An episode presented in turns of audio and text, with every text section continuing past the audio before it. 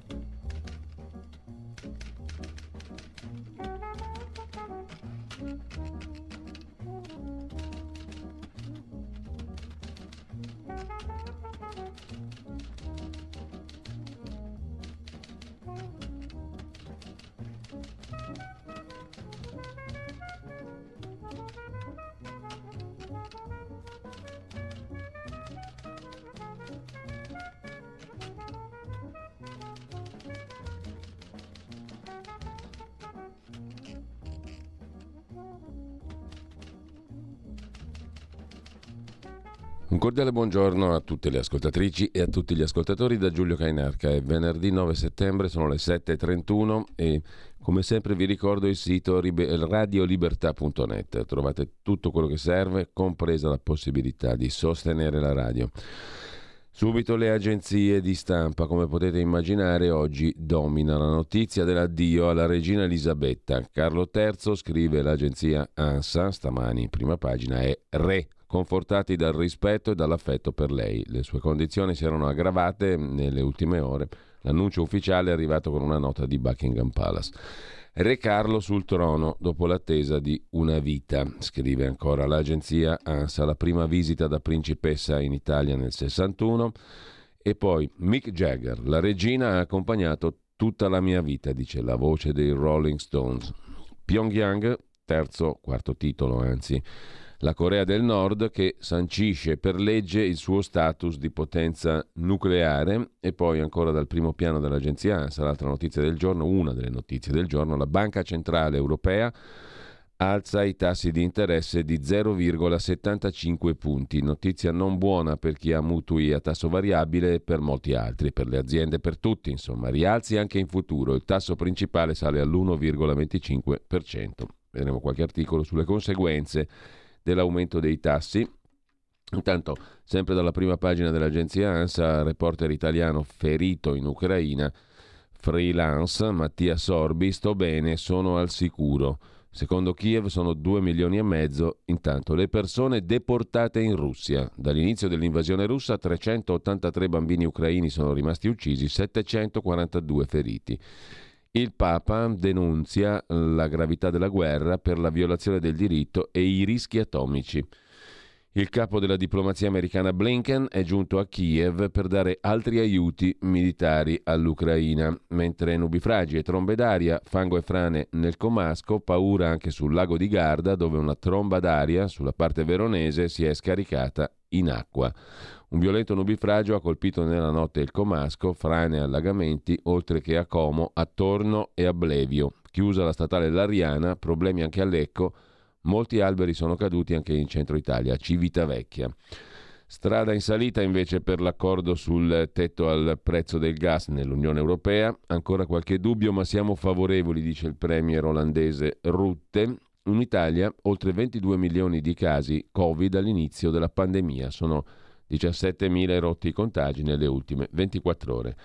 Altra notizia che riguarda invece l'economia, a rischio 881.000 posti di lavoro, meglio 881.000 imprese e ben 3 milioni e mezzo di posti di lavoro. Il caro energia mette a rischio 881.000 mh, piccole imprese con 3 milioni e mezzo di addetti, pari al 20,6% dell'occupazione del sistema imprenditoriale italiano. Poi vedremo la fonte e i commenti a questa notizia. Tornando alla politica, Conte, incomprensibile il no del governo al super bonus, mentre Letta dice questi della destra, delle destre anzi, vogliono mandare via Mattarella. Il Calenda dice basta idiozie, fermiamo la campagna elettorale. La stupenda idea che il Calenda ha già avuto per fermare la Meloni. A Venezia lo shock di Blonde, il film, scene hot con il presidente Kennedy, una super puttanata che ha attratto l'attenzione Scena di sesso orale al presidente Kennedy che ha attratto l'attenzione di tutti i cucù della mostra del cinema di Venezia. Con ciò lasciamo la prima pagina dell'agenzia ANSA dal ilpost.it, le foto recenti della regina Elisabetta eh, sono in primo piano mh, mm, e anche sul settimanale Formiche, ma uh, soprattutto mh, mm, sul post.it c'è un bell'articolo dedicato alle, gra- alle, alle migliaia, alle decine di migliaia di foto, alcune molto belle, della regina Elisabetta. Sul Fatto Quotidiano c'è invece la sottolineatura del business, del lato business della monarchia britannica, la Royal Family, una multinazionale da 150 miliardi. Trono di spade, scrive oggi il fatto. Fondo sovrano, investimenti, patrimonio terriero e finanziario, gestisce tutto il cerchio magico. Su Repubblica, poi ci torniamo sopra, su Repubblica c'è da segnalare l'intervista di Antonello Guerrera da Edimburgo a Richard Winston, detto Dichi Arbiter. 82 anni è stato il segretario e portavoce di Elisabetta II per oltre un decennio dall'88, cioè parecchio tempo fa. Sempre impassibile ma ricca di humor, per la principessa Diana soffrì. I reali non devono mostrare emozioni perché non vogliono essere interpretati. È come un'armatura. La conobbi nell'88, andammo a fare un picnic a Balmoral, mi disse io lavo i piatti, tu li asciughi. Un'altra intervista sulla stampa, Fabrizio Accattino intervista lo scrittore britannico, da un anno cittadino italiano, vive a Verona se non sbaglio, Tim Parks, Carlo sul trono funzionerà ma non sarà amato quanto lei. Ero repubblicano, in Italia ho capito che la regina non era così male per far vacillare la fede nella Repubblica è dovuto venire in Italia. Tim Parks. La monarchia mette d'accordo tutti, anche le due sponde della Brexit. William e Kate hanno capito come giocarsela. Li aiuta il confronto con Harry. Eccole qua, Dio salvi le foto della regina, il post.it. Sono tante, sono tendenzialmente bellissime, con due secoli diversi sullo sfondo e colori spesso sgargianti in primo piano. L'agenzia Agi si ricorda invece di quando Elisabetta II si fermò a Capaci e omaggiò Falcone. A quattro giorni dalla strage di Capaci, i reali d'Inghilterra, diretti a Malta per una visita ufficiale, cambiarono programma, fermandosi per alcuni minuti sul luogo dell'eccidio, nel tragitto compiuto fra lo scalo aereo di Punta Raisi e il porto di Palermo. L'ultimo ricordo della presenza della regina Elisabetta in Sicilia è legato a un evento straziante, la strage di Capaci il 23 maggio del 92, uccisi Falcone, Morvillo, Schifani, Di Cillo, Montinaro. Elisabetta II e Filippo di Edimburgo erano attesi al porto di Palermo, dove il 25 maggio era giunto lo yacht reale Britannia, quello che poi ospita la famosa riunione per le privatizzazioni dell'Italia con Mario Draghi e tutto il resto, il mitico Britannia che li avrebbe trasferiti a Malta per una visita ufficiale. Il viaggio era programmato da mesi, il programma era molto rigido, erano previsti solo il transito dei reali d'Inghilterra e un saluto al sindaco nel porto della città. Ma in una Palermo che da due giorni non era più la stessa, Elisabetta ne era consapevole e il 27 maggio cambiò il programma e andò appunto a Capaci per omaggiare Falcone.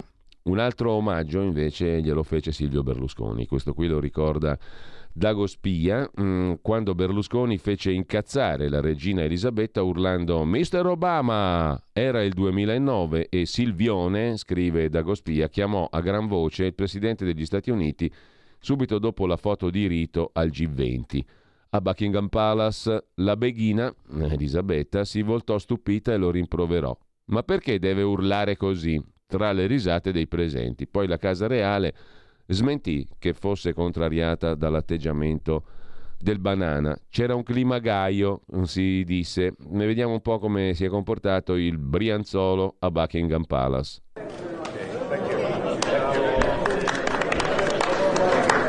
Mr. Obama!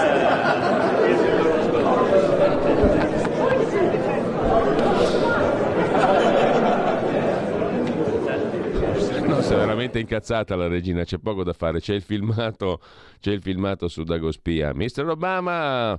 E poi ce n'è una, sempre un sempreverde, visto che abbiamo parlato di Berlusconi, l'ha ritirata fuori l'altra sera da Bruno Vespa. Gli disse, guardate, qua dovete fare 60 centimetri di allargamento dei bagni perché ci dobbiamo mettere il bidet. Mi guardarono sorpresi, mi ricordo che Ghidaffi mi, mi disse, bidet? What is bidet? E anche gli altri si guardavano, bidet, bidet, mi dissi, lo vedrete, non preoccupatevi, ve li regalo io. I bidet, e infatti gliene regalai 200, Pensi, che pensi mi al bidet di Gheddafi, quando Berlusconi disse a Gheddafi vi regalo 200 bidet. Fantastico, esilarante, mentre il gin tonic forse era il segreto della longevità della regina Elisabetta e dei Windsor, scrive l'agenzia AGI. Il gin è uno dei distillati favoriti dai reali. It's gin o'clock, è l'ora del gin, che lo produssero in qualche occasione insieme a fiori, botaniche e frutti presenti nel giardino del castello di Windsor. Lasciamo la regina Elisabetta, sulla quale torneremo ovviamente scorrendo le prime pagine dei quotidiani di oggi. Mattarella intanto è andato a Tirana per accelerare l'ingresso dell'Albania nell'Unione Europea. Il capo dello Stato italiano ha incontrato il presidente albanese Begai e ha confermato la grande armonia tra le due nazioni. Nel corso dell'incontro ha anche confermato Mattarella come sia necessario mantenere una forte pressione sulla federazione russa attraverso le sanzioni. A proposito di Albania, sul sussidiario.net un'intervista al generale Carlo Jean. L'Iran sta preparando il nucleare e intanto stuzzica l'alleanza atlantica proprio in Albania. Per questo Mattarella è andato lì. Allarme della IEA, l'Agenzia Atomica delle Nazioni Unite. L'Iran arricchisce l'uranio, si avvicina alla bomba nucleare. Uno scenario che desta preoccupazione in Medio Oriente, ma non solo. A proposito di vicina Asia o Eurasia, l'Occidente provoca, così Erdogan, un affondo nel cuore dei Balcani. Ne parla Lorenzo Vita su insideover.com, ci torniamo sopra. Dal sito del Pontificio Istituto Missioni Estere, asianews.it, in tema di politica estera, un'altra notizia interessante. I generali birmani, in quel paese orripilante che è l'attuale Birmania, o Myanmar che dir si voglia, vogliono centrali nucleari russe. Un primo accordo era stato firmato a luglio, ma la precedente dittatura aveva già cercato l'aiuto di Mosca e nordcoreano per lo sviluppo dell'energia atomica tra gli anni 90 e 2000. Il documento è stato firmato a Vladivostok, dove il generale birmano Aung Min Hlaing è in visita. Il Myanmar comprerà petrolio russo in rubli. Un bel futuro ci si prospetta. La Cina, intanto, si domanda Start Magazine, sta raccogliendo DNA americano? Secondo un approfondimento del New York Times, aziende cinesi legate ai militari raccolgono DNA americano e sarebbero in grado di creare repliche digitali degli americani. Non sono sufficienti gli americani già esistenti, i cinesi ne vogliono creare delle repliche digitali, probabilmente molto più conformi, obbedienti diciamo così, su misura. Eh, in tema di materie prime, invece, sempre sul sussidiario.net c'è un bell'articolo di Giuseppe Gagliano sulla caccia al litio che ci riporta dalle parti di Albania e la vicina ex Europa dell'Est, ma molto vicina a noi, la Serbia in particolare, a proposito di Albania. Caccia al litio, così le multinazionali e la Cina sottomettono la Serbia. Perché? Perché la presenza del litio in Serbia fa gola a molte multinazionali, sia dell'Occidente che della Cina, e Belgrado è sempre meno indipendente. Dalla nuova bussola quotidiana, invece, la nuova bq.it, un come sempre ottimo articolo della professoressa Anna Bono sull'esecuzione jihadista in Mozambico di Suor Maria. Suor Maria De Coppi, suora missionaria, comboniana 84enne da 60 anni in Mozambico, è stata assassinata durante l'attacco dello Stato islamico alla sua missione e tutto è stato bruciato. Si è trattato di un'esecuzione mirata, come recita la rivendicazione dell'attacco. Era troppo attiva nella diffusione del cristianesimo.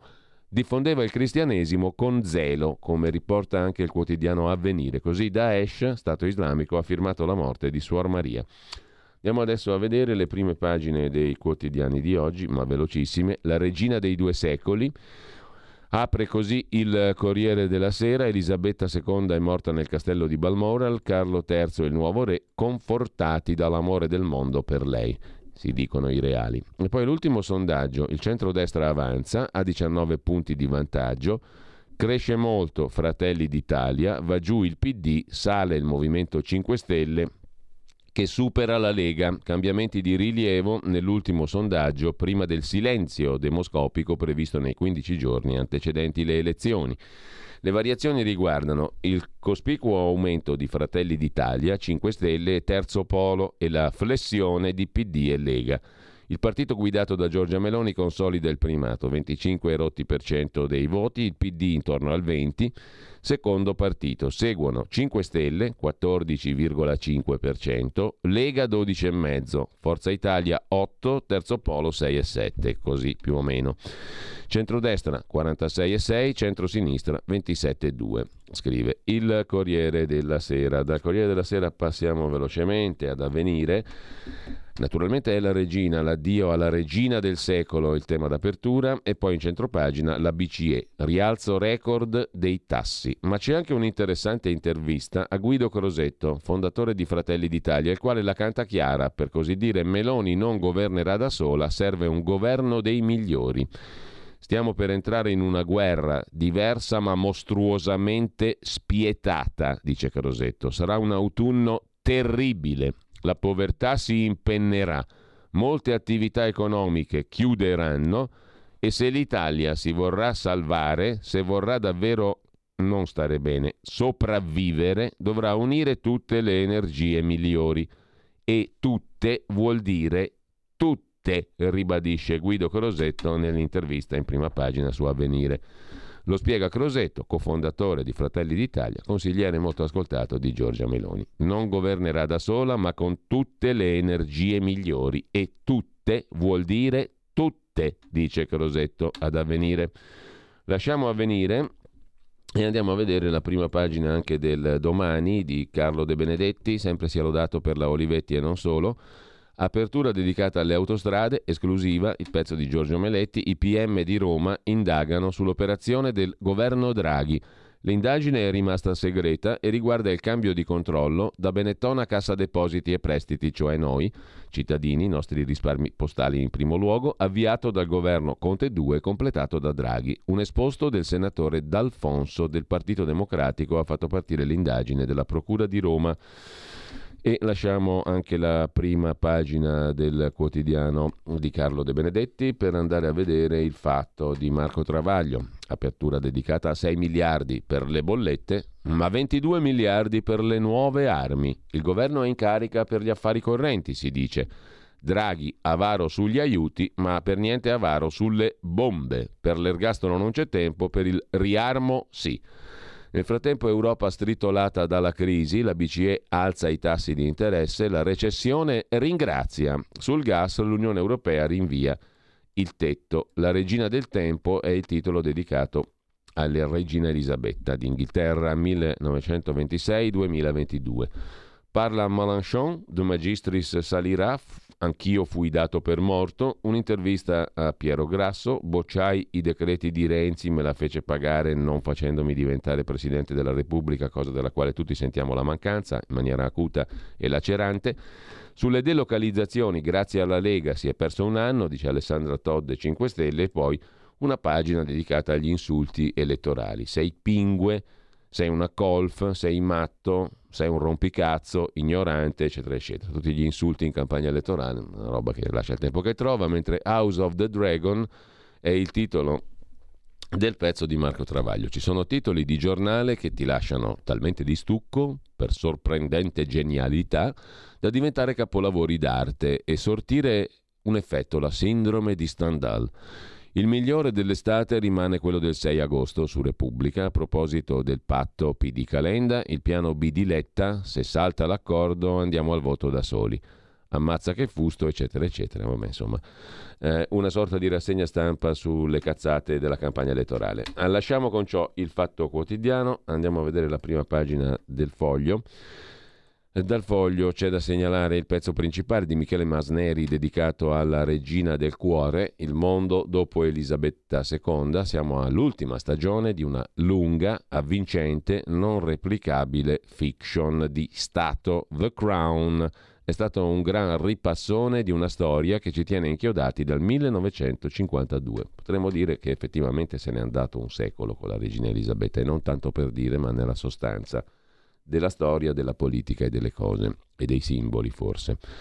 Letta nella morsa, logorato al sud dal Movimento 5 Stelle, al nord da Calenda, perché al PD l'appello al voto utile non basta. E poi I lacchè di Salvini. La Lega cambia allenatore. Giorgia Meloni ha svuotato la nostra cassaforte, dice l'ex vice di Zaia.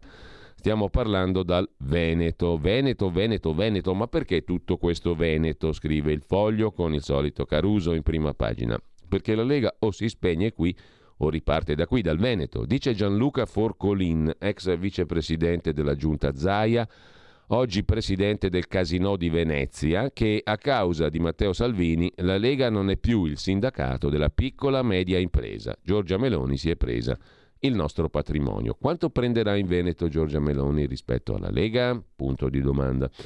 Poi vediamo il pezzo più in dettaglio, mm, mentre lasciamo la prima pagina del foglio per andare a vedere anche il giornale. Giornale di Augusto Minzolini, Eterna Regina. Una lezione che ci mancherà, quella di Elisabetta II, scrive Vittorio Macioce, e eh, l'accostamento immediato, graficamente parlando, da una parte la regina, la foto e dall'altra quella di Silvio Berlusconi. E Obama ha fatto incazzare la regina, oh, povero Silvio, il brianzolismo viene fuori a volte in maniera deleteria. Comunque, ad ogni modo, oggi il giornale fa una bella paiata. Da una parte la regina, dall'altra il re, pardon, Berlusconi. Ogni bolletta è un dramma. Fermare subito la tempesta, dice Silvio Berlusconi, intervistato dal direttorissimo Augusto Minzolini. Lasciamo con questa abbinata il re e la regina, prima viene il maschio, eh, mi spiace perché dalle parti del centrodestra italiano sono tutti maschilisti, prima il maschio Silvio Berlusconi e poi la regina Elisabetta, anche se è morta ieri, però è più importante Silvio, anche se viene a centro pagina.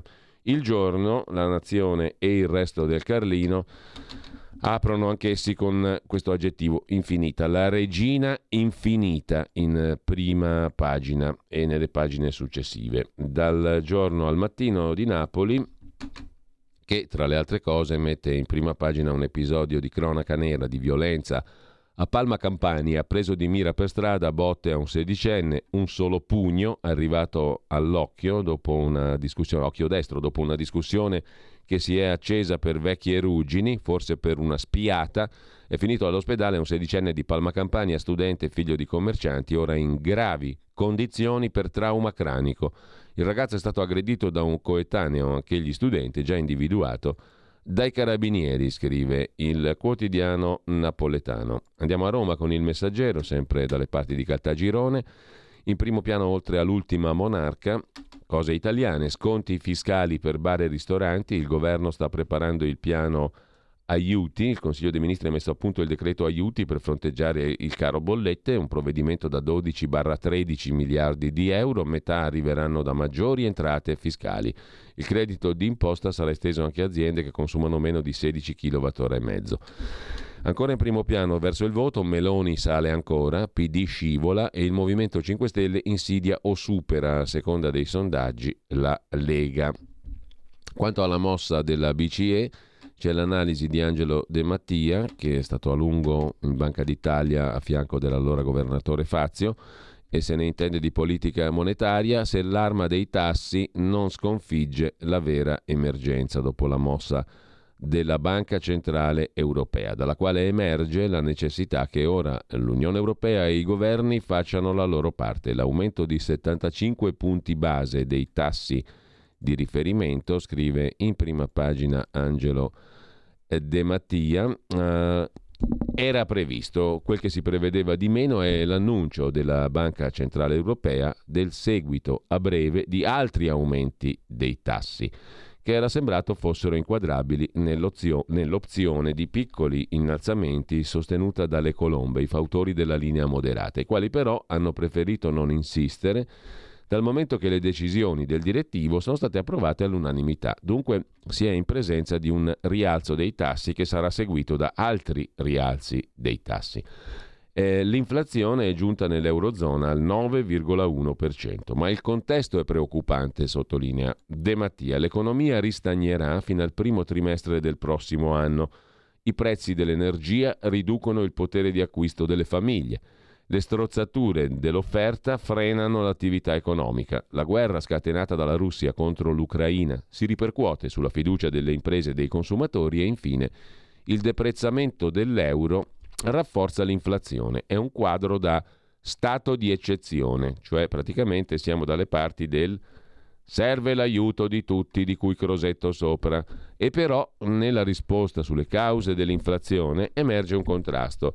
Si riconosce il peso che ha l'offerta, il malfunzionamento della catena di produzione e fornitura, contro cui la Banca Centrale Europea nulla può, ma si afferma la necessità di frenare la domanda, sulla quale invece la Banca Centrale Europea ha strumenti si alzano i tassi, in sostanza dice la BCE, perché se non si facesse così si andrebbe incontro a, a un'inflazione scusa, molto peggiore. Ma non può rimanere tale zoppia tra le misure drastiche della BCE, che pure aveva l'opzione di un intervento meno severo, e politiche economiche che sono imperniate su aiuti e ristori, concepiti senza un piano per reagire a una vera emergenza, mentre si profila un inverno di timori su gas e petrolio. Chiunque, osserva Angelo De Mattia, comprende la necessità di un bilanciamento tra politica economica e politica monetaria. Ma se al raccordo non si procede in un momento tanto grave, quando mai si farà? La pesante decisione della Banca Centrale Europea peserà su famiglie e imprese, dunque sul finanziamento di nuovi investimenti, sul costo dei mutui, sul credito al consumo. Sarà poi necessario verificare se e come l'aumento dei tassi inciderà sulle banche, in funzione della capacità dei banchieri, ma anche sui tassi passivi, cioè quelli pagati ai depositanti. Misure ulteriormente restrittive della vigilanza ci riporterebbero ai tempi dei cerusici del Seicento che continuavano le trasfusioni perché il paziente non migliorava, ma ciò finiva col causare la morte del poveretto. La stessa Banca Centrale Europea, conclude De Mattia, riconosce il rischio per la crescita, le famiglie e le imprese che dovranno affrontare il razionamento delle forniture del gas che nel caso di blocco russo porterebbe a una crescita negativa nel prossimo anno. Sono considerazioni da cui le istituzioni, in primis la stessa Banca Centrale Europea, poi l'Unione e i singoli paesi, dovrebbero trarre le conseguenze. Insomma, la politica economica la facciamo o no? O ci affidiamo ancora una volta solo ed esclusivamente alla politica monetaria della Banca Centrale Europea? Con ciò lasciamo la prima pagina del Messaggero c'è per la verità anche un articolo sugli ospedali chiusi, meno posti letto, la famosa e continua sanità al collasso, numeri shock dal 2010, ospedali che chiudono, crollo dei posti letto, liste d'attesa ovviamente interminabili per una visita, lunghe ore nei pronto soccorso. La crisi della sanità è ormai pesante, ma è anche sempre la solita storia, va detto.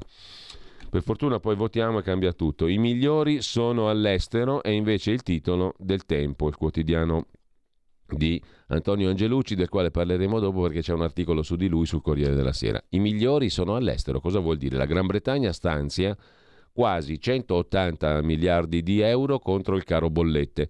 Maxi investimenti anche in Germania, Francia, Spagna. Da Draghi solo briciole e il decreto per gli aiuti slitta ancora. Minacce brigatiste invece a Giorgia Meloni. Ora aspetto, dice la leader di Fratelli d'Italia, è uscita una minaccia scritta con la solita macchina per scrivere delle Brigate Rosse. Ora aspetto che la politica mi esprima solidarietà. Nel frattempo il PD era contro Mattarella, lo voleva in pensione nel 2018, adesso fa polemica sul presidenzialismo e la BCE che alza i tassi. Mutui più cari, scrive il Tempo, dal Tempo a Repubblica. Una foto di spalle della regina in modo da evidenziarne sul capo e sulla mm, canuta chioma la corona. L'ultima regina titola Repubblica in eh, prima pagina, in primo piano. Per quanto concerne poi gli altri temi, energia, Europa bloccata, slitta ancora il tetto al prezzo del gas, Tasse e sovranismo, così Giorgia Meloni lancia la spallata finale, l'analisi del direttore. Maurizio Molinari, sociologo Ilvo Diamanti, il suo atlante politico, il PD insegue Fratelli d'Italia e Conte supera la Lega di Salvini. Terzo partito, Lega al quarto posto. Da Repubblica andiamo alla stampa, anche qui in primo piano The Queen, la regina d'Inghilterra e per quanto concerne invece gli altri titoli, l'apertura, o meglio il titolo più evidente del quotidiano torinese sul tetto al gas, l'Unione Europea si spacca e sulla BCE che annuncia, oltre a quello di ieri, altri rialzi dei tassi di interesse. Meloni risponde a Letta, non asfalteremo le istituzioni. Il ministro Orlando è sicuro, noi del PD vinciamo. Vinciamo sempre, si potrebbe dire, anche quando perdiamo. Sempre dalla prima pagina della stampa, il Tribunale di Bari riconosce a un bambino il diritto a due mamme e poi c'è il coraggio di una miss senza trucco, analizzato da par suo dallo psicoterapeuta Paolo Crepetta. Lasciamo con questo la prima pagina della stampa, andiamo a vedere anche la verità ovviamente di Maurizio Belpietro, adesso ci compare magicamente, si spera, nella nostra edicola, eccola qua. Apertura dedicata al governo e all'Unione Europea che balbettano sulla crisi energetica. Le aziende italiane intanto cosa fanno? Iniziano a chiudere. Londra tira fuori 170 miliardi. E noi cosa facciamo? La neo premier Truss vara un piano per bloccare le bollette per due anni. Il nostro Consiglio dei Ministri scova 6 miliardi e 200 milioni e torna in aula per discutere come usarli. Slitta la conversione del decreto aiuti bis. Oggi il vertice dell'Unione Europea, paesi spaccati. Tetto al gas forse a ottobre, sicuri per ora tasse e razionamenti. In primo piano anche Mario Draghi. Il commento del direttore Belpietro, Letta ha paura che se perde il capo di Stato diventi proprio Mario Draghi, scrive il direttore della Verità in prima pagina. Pagina 11, le argomentazioni di Belpietro. Letta ha paura, se viene sconfitto può ritrovarsi Super Mario al colle. Il leader del Partito Democratico continua a evocare il pericolo fascismo e a criticare il presidenzialismo. Un'idea che piaceva al PD, anche se ora negano. L'incubo di Enrico Letta è perdere il Quirinale e non poter più sventolare l'agenda Draghi. L'ex premier dimentica che la legge elettorale e il taglio degli scranni portano la firma del PD. L'ipotesi di non vedere capo dello Stato uno dei loro atterrisce i democratici. Poi c'è la pubblicità del libro di Giorgia Meloni, Io sono Giorgia, sulla verità. Sempre dalla prima pagina della verità, lo Speranza francese chiede scusa sulla Covid, noi ci mettiamo il femminile, loro no. Il ministro della Salute di Parigi ammette gli errori in un libro. Parte l'era dei vaccini nasali, ma l'Italia ha boicottato il suo. E poi Carlo Cambi su Bruxelles che scopre le carte e ricatta già il centrodestra sulla crisi energetica, le parole di Timmermans, il vicepresidente della Commissione europea, poi vedremo meglio il pezzo. La signora Lagarde fuori tempo, alzare i tassi adesso ci fa solo male, scrive Camilla Conti, e poi il metodo dell'Unione Europea, secondo Claudio Antonelli. Sbagliano tutto e danno la colpa alla realtà. Chiudiamo con, lo vediamo dopo l'affair Ruberti, inginocchiati, ti sparo, eccetera, dopo il video da saloon del PD laziale, ecco lo Spygate di Zingaretti, presidente del Lazio, ex segretario PD. Lo vediamo più tardi. Francesco Borgonovo si occupa in chiusura di fondi anti-aborto. Quando torna Borgonovo in radio non lo so perché non mi ha ancora risposto. Il PD vuole usarli per l'aborto, i fondi anti-aborto. Incredibile mozione al comune di Torino contro l'iniziativa della regione. A chiudere Giorgio Gandola, una sconfitta lunga 5 ore, proietta Yannick Sinner, sconfitto agli US Open, comunque tra i giganti del tennis. Andiamo a vedere anche Libero. La prima pagina di libro è un gioco di parole sulla regina d'Inghilterra Elisa Brexit. La regina muore a 96 anni dopo 70 di regno. Ora tocca a Carlo III. E poi i sondaggi, gli ultimi sondaggi. Centrodestra avanti di oltre 20 punti. Minacce a Giorgia Meloni firmate Brigate Rosse. E sempre dalla prima pagina, i lavattivi, l'appunto di Filippo Facci, sul fatto quotidiano i grillini apprendono ogni giorno di pensare qualcosa. Devono scoprire cosa pensano i grillini dalle pagine del fatto quotidiano. Devono mettersi lì. Andiamo a vedere anche adesso le altre prime pagine. In primis il quotidiano di Sicilia.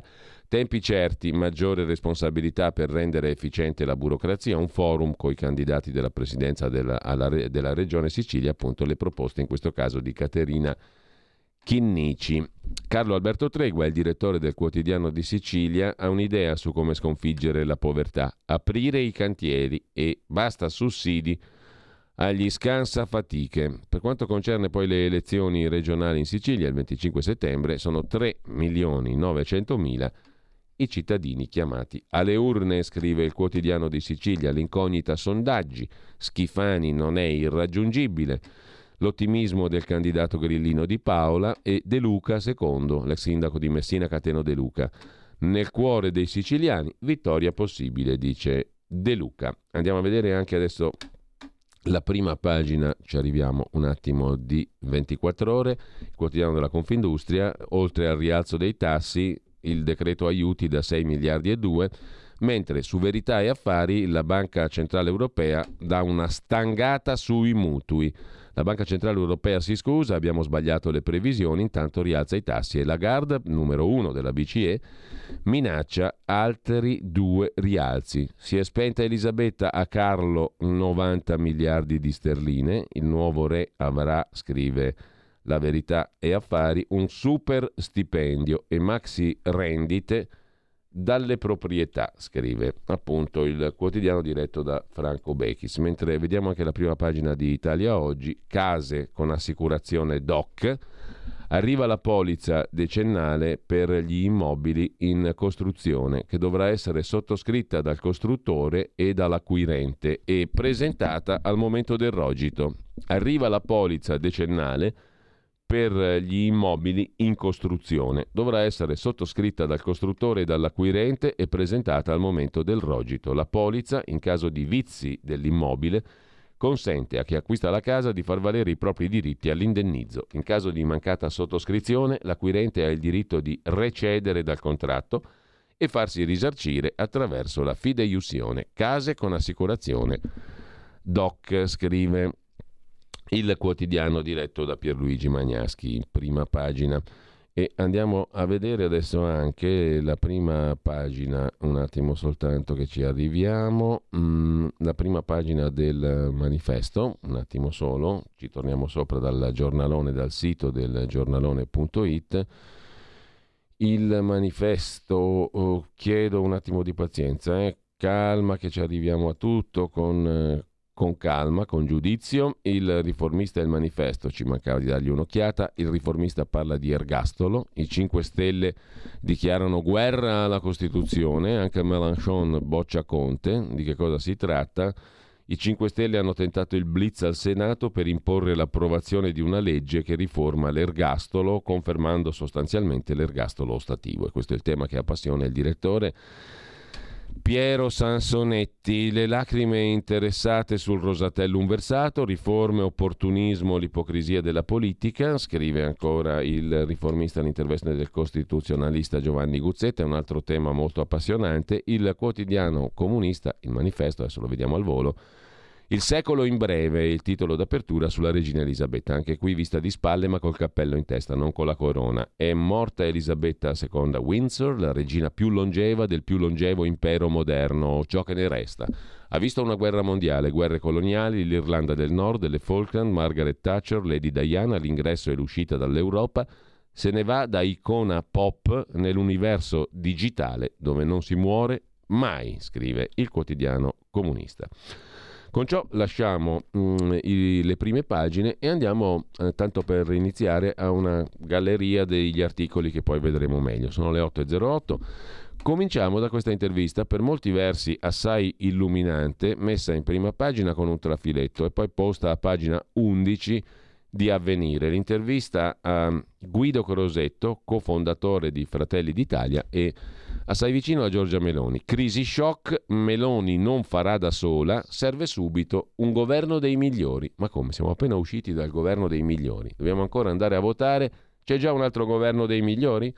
Stiamo per entrare in una guerra diversa, dice Guido Crosetto, ma mos- attenzione alle parole, mostruosamente spietata. Sarà un autunno terribile. La povertà si impennerà, molte attività economiche chiuderanno e se l'Italia si vorrà salvare, se vorrà davvero sopravvivere, non star bene, non svilupparsi, non crescere, sopravvivere, dovrà unire tutte le energie migliori e tutte vuol dire tutte, dice ad avvenire ad Arturo Celletti che lo intervista Guido Crosetto, che riflette a voce alta sul futuro governo. Il futuro governo, comunque noi votiamo, dovrà fare i conti con una crisi economica e sociale senza precedenti, la più terribile dal dopoguerra, dice Crosetto. Sfidiamo il cofondatore di Fratelli d'Italia, scrive a venire con una domanda cruda. Se davvero toccherà a voi tenere nelle mani il timone, avrete paura? Meloni avrà paura? Nessuna paura, risponde Crosetto. Chi ha paura non si espone in un momento così. ma bisogna essere chiari da subito. Da questo mare in tempesta non si esce da soli, anzi ci saranno momenti in cui bisognerà remare tutti, tutti in una direzione. Non solo tutti i migliori, ma tutti quelli che potranno imbracciare un remo al servizio dell'Italia. Non si può perdere tempo, non si può far finta di non capire. Serve senso comune, serve solidarietà, serve che i più forti prendano sulle spalle i più deboli. Serve dire basta egoismo e soprattutto serve dire con totale chiarezza non si sopravviverà se non insieme. Questa crisi economica è una guerra. Guerra è paura, morte, distruzione di ricchezza e di sicurezza, guerra è fame. Ma alla guerra uno arriva consapevolmente, a questa guerra no. Un uragano entrerà in ogni casa, in ogni fabbrica, ogni giorno e non risparmierà nessuno. Penso all'impatto delle bollette sulle aziende, a quello dell'inflazione sulle famiglie. Non ci saranno pezzi di territorio immuni e troppi di noi sembrano ancora non capire. Una prova terribile per chi sarà Premier. Giorgia Meloni non ha paura, spiega Crosetto ad avvenire, perché non deve nulla a nessuno, è libera. Potrà intervenire senza il peso dei condizionamenti, con la consapevolezza che sarebbe irresponsabile non chiedere impegno a chiunque possa dare una mano per tirar fuori l'Italia. Dalle sabbie mobili lo dico ancora più chiaro.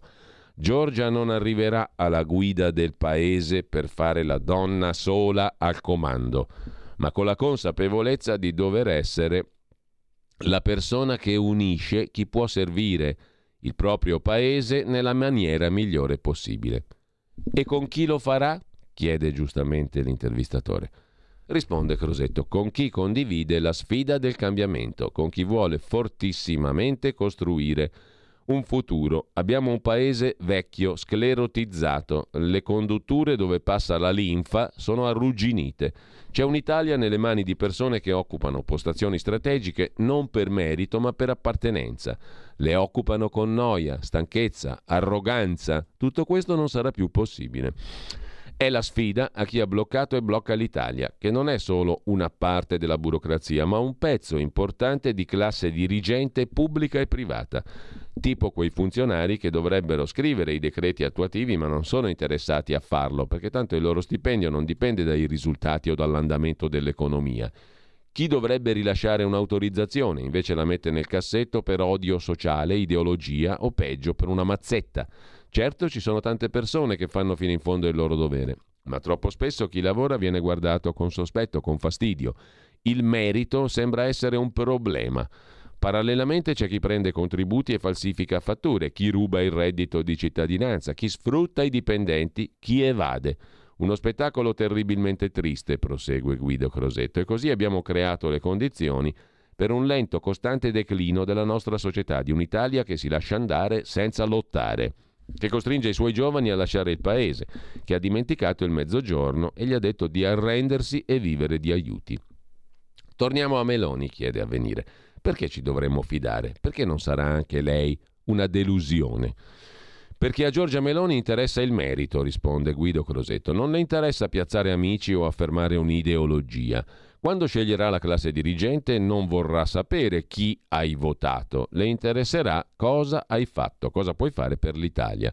Ecco la sua rivoluzione, restituire futuro e speranza a un'Italia che fatica e perde posizioni, mettendo da parte l'ideologia, puntando tutto sul merito, sul sacrificio, sui progetti a lungo termine e sul coraggio di cambiare quello che non funziona. Sa una cosa? Mi viene da ridere quando mi chiedono quale sarà il piano dei cento giorni. Giorgia, come me, è per una politica che pianta alberi di cui non vedrà l'ombra. La chiama Giorgia. Qual è il rapporto Crosetto-Meloni? È come una sorella, dice Guido Crosetto. Ho costruito Fratelli d'Italia con lei, mi fido di lei, quello non era il mio mondo. Ci sono entrato solo perché c'era Giorgia. Ora che siamo al momento della verità, difendo il suo diritto a giocare la partita e sposo un grande progetto, parlare senza pregiudizi con la parte migliore del paese. Abbiamo identiche parole d'ordine, collaborazione, condivisione, ascolto. Il dramma di questi anni? Non ascoltare mai il Parlamento, il luogo dove dovrebbero arrivare le istanze del popolo. Mai riforme a maggioranza? La logica Guelfi-Ghibellini è tossica, dice ancora Guido Crosetto. Le riforme istituzionali si fanno insieme in Parlamento, lo dice la Costituzione, il Parlamento è vitale, Enrico Letta è interlocutore, il Paese viene prima dei partiti, in un momento così ancora di più. Quanto al reddito di cittadinanza, la pace fiscale e via dicendo, pace fiscale come dice Salvini? Conosco aziende, risponde Crosetto, che fatturavano 400 milioni, facevano 20 milioni di utili, oggi 30 di perdite. Ecco i primi fulmini e la situazione peggiorerà. Primo obiettivo, non far crollare l'Italia, prendere per mano imprese e famiglie, cercare di attraversare questa crisi epocale. Tra gli interventi urgenti, congelare le cartelle esattoriali è necessario, così come le rate di mutui o contributi vari da restituire. La pace fiscale si affronterà a crisi passata, per ora vanno spostate tutte le scadenze. E oggi dico tre parole, lavoro, sicurezza economica, Crescita. Dobbiamo restituire la possibilità di mantenere la propria famiglia. Quando non è possibile vuol dire che la democrazia è in pericolo. Pensare a chi è rimasto indietro. Se non ho i soldi per diminuire le bollette a tutti, si parte da chi non ce la fa. Non è il momento di interventi universali. Lo Stato deve valutare e scegliere si parla anche della RAI, eccetera, eccetera, eh, e poi mh, la questione del fascismo e bla bla bla. Comunque la parte principale è la parte iniziale. Il governo dei migliori serve subito. L'abbiamo già letta tutta l'intervista contro Meloni, intanto il tempo di Roma, pagina 7 anche le nuove Brigate Rosse. A Trento ti faremo una sorpresa. La leader risponde: Non mi intimoriscono. Una lettera minatoria recapitata al quotidiano L'Adige. Domani è previsto il comizio in città di Giorgia Meloni. Il prefetto annuncia massima attenzione, sono fatti da non trascurare. Sul Corriere della Sera, due pagine curate da Nando Pagnoncelli, gli scenari elettorali, riassunte così. Balzo di Fratelli d'Italia al 25,1%, cala il PD e i 5 Stelle superano. La Lega e i 5 Stelle vanno mh, mm, sostanzialmente al 14,5%, mentre eh, la Lega sarebbe al 12,5%, due punti indietro. Il partito di Letta scivola dal 23 al 20, Calenda e Renzi al 6,7%. Nel complesso centrodestra al 46,6, centrosinistra al 27,2, il che significa, proiettato alla Camera, 249 seggi contro 82, tanto per essere chiari. E con ciò lasciamo il Corriere della Sera, ci torniamo dopo. Da segnalare a proposito di elezioni, Angelucci, udienza slittata a dopo le elezioni. Sospetti sui fondi ai giornali, l'imprenditore, candidato con la Lega, è accusato di tentata corruzione. Scrive il Corriere della Sera oggi a pagina 27. Il rinvio dell'udienza che avrebbe potuto mandare a processo Antonio Angelucci per una vicenda di presunta tentata corruzione riaccende l'attenzione sul 77enne imprenditore, editore di Libero del Tempo e parlamentare di lungo corso con tre legislature in Forza Italia, ora capolista nel Lazio, con seggio sicuro nello schieramento della Lega. Angelucci è a capo di un impero di 25 cliniche private editore dei quotidiani Libero, Il Tempo, prima ancora Il Riformista, è indagato dal 2017 per la denuncia dell'assessore regionale alla sanità del Lazio, all'epoca dirigente, che rifiutò l'offerta, ma i modi sarebbero stati più da acquirente che richiedente, di 250.000 euro, 50.000 cash, in cambio del riconoscimento di crediti che una delle cliniche di famiglia, San Raffaele Velletri, sosteneva di vantare verso Regione Lazio e che D'Amato, all'epoca dirigente e oggi assessore alla sanità, aveva sospeso per gravi irregolarità, tra cui la distrazione dei fondi, la presenza di dipendenti fittizi, l'assenza per ragioni di salute dell'avvocato di uno dei co-imputati ha fatto slittare l'udienza a dicembre, dunque a elezioni avvenute. Seggio in Parlamento verosimilmente guadagnato e immunità a metterlo al riparo dal processo. Il fatto che Angelucci venga ad ogni tornata elettorale inserito tra i primi nomi della lista dei cosiddetti impresentabili per pendenze giudiziarie o precedenti penali non sembra aver condizionato la sua carriera politica, esercitata peraltro in modo molto sporadico. Angelucci ha alle spalle una condanna a un anno e quattro mesi di reclusione per falso e tentata truffa nell'ambito di un processo sui contributi pubblici percepiti dalle sue società tra 2006-2007 per Libero e il Riformista ha una richiesta di processo per associazione a delinquere finalizzata a omesse dichiarazioni al fisco, ancorata a società lussemburghesi create secondo i PM con questo scopo, una richiesta di arresto nei suoi confronti era stata rigettata, e molte ombre sulla commistione tra la sua fondazione San Raffaele, che nello statuto non ha fini di lucro, e i finanziamenti ai giornali di sua proprietà, che avrebbero ricevuto per tale via 5 milioni. Tornando alla tentata corruzione, dietro il gesto plateale denunciato da D'Amato, ha strappato un foglio di carta e ha detto che me l'avrebbe fatta pagare, gli inquirenti sono certi di aver individuato un sistema Angelucci, cioè una fitta rete di relazioni a carattere trasversale in grado di esercitare pressioni su antagonisti amplificate dalle testate giornalistiche riferibili al gruppo San Raffaele. A questo sistema parteciperebbero ex compagni di schieramento politico intervenuti in questa specifica vicenda. Così il Corriere della Sera sul caso Angelucci, mentre è tensione tra Fratelli d'Italia e Lega, tanto per cambiare, sul Ministero a Milano. Per la russa un contentino, ma la Lega dice così non si coglie un'opportunità storica, il Ministero dell'Innovazione. Fare presto, ecco le proposte della Lega contro il caro energia, se ne occupa Atlantico Quotidiano con un'intervista a Benedetta Fiorini della Lega, giusto appunto, subito lo scostamento di bilancio da 30 miliardi, rigassificatori, sospensione dell'ETS, transizione green, sulla Covid basta obblighi, le proposte della Lega contro il caro energia. Dei lacchè di Salvini abbiamo già visto prima, sulla stampa invece c'è un'intervista a Roberto Calderoli. Sarà la volta buona del presidenzialismo. L'allarme del PD? Sanno di aver già perso, dice l'ex ministro Calderoli, vicepresidente del Senato, senatore leghista. Una riforma di questa portata va sottoposta comunque a referendum il presidenzialismo si dovrà aprire un dibattito sul ruolo del Presidente. Io sono per il modello francese. Giuste le sanzioni alla Russia, ma l'Unione Europea ora si deve fare carico delle conseguenze, dice Roberto Calderoli. Per capire quanto tiene alle riforme, ricorda un episodio della sua vita clinica. Ero in ospedale, appena uscito dalla terapia intensiva, arrivarono Gasparri, la russa e Bricolo per sottopormi gli emendamenti alla riforma. Era il 2012, il Parlamento si sciolse da lì a poco, se ne fece più nulla. Oggi invece l'ex ministro delle riforme crede che le ipotesi di presidenzialismo siano concrete. È la volta buona. C'è anche la questione degli anziani. La Lega pensa agli anziani, scrive Libero, Roberto Messina, presidente di Federanziani, candidato per eh, la Lega, dice ora un ministero della terza età.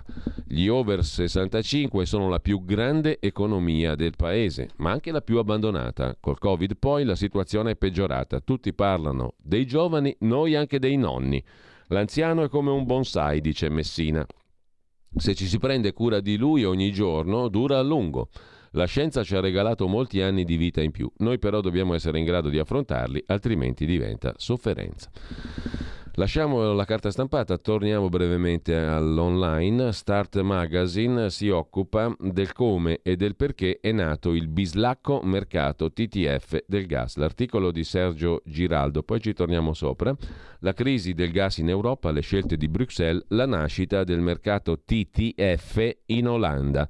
L'attuale crisi dell'energia arriva da meccanismi decisi negli anni 90, scrive Sergio Giraldo, manager del settore energetico. Su Libero invece c'è un curioso articolo di Giancarlo Mazzucca sul papà dell'Eni, Enrico Mattei. Così reagirebbe Mattei alla crisi energetica. Oggi l'imprenditore che affrancò l'Italia dalle politiche dei grandi produttori mondiali di petrolio e gas sarebbe sconvolto, dice un dirigente dell'epoca, per la rabbia avrebbe dato fuoco alla sede di San Donato. Per costruire la rete di metanodotti in grado di portare il gas nelle case, Mattei faceva scavare di notte i buchi nel terreno. Ipotesi sulla morte, servizi segreti francesi, sette sorelle, grandi compagnie petrolifere e la mafia, ricorda Mazzucca.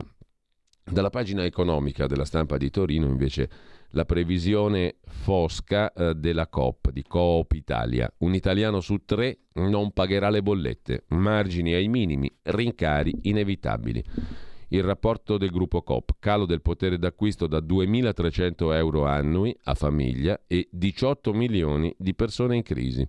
Sulle bollette parla Berlusconi con Augusto Minzolini nell'intervistona del giornale di oggi che sfida la regina Elisabetta in prima pagina. Ogni bolletta che arriva scatena un dramma.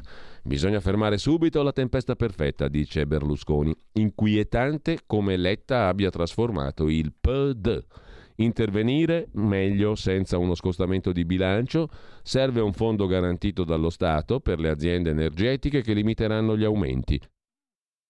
È svilente accostare il presidente Macron al centro di Renzi e Calenda. Calenda e Renzi, per un elettore centrista, spiega Silvio, il vero voto utile è quello per... no, per i comunisti, per Forza Italia. Letta verso una grave sconfitta si copre le spalle dai rivali interni. Il leader del PD, dice ancora Berlusconi, indica il modello spagnolo con socialisti e grillini locali, scrive. Il giornale riassumendo la lunga chiacchierata. Ci sono differenze, ma papà Silvio convincerà i suoi figli, dice ancora Berlusconi parlando di Giorgia e di Matteino. L'incarico proporremo al capo dello Stato chi avrà ottenuto più voti nella coalizione, dice ancora Papà Silvio, che terrà a bada i suoi fanciulli, Giorgetta e Matteino.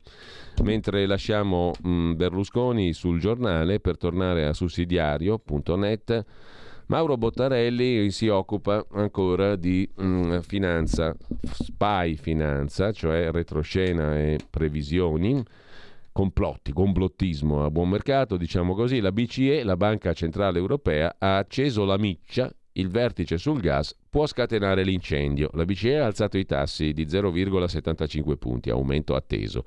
Ma il vero rischio si annida fra Amsterdam e Bruxelles. Sul gas l'Unione Europea non può sbagliare mossa. Quanta energia consuma un bitcoin?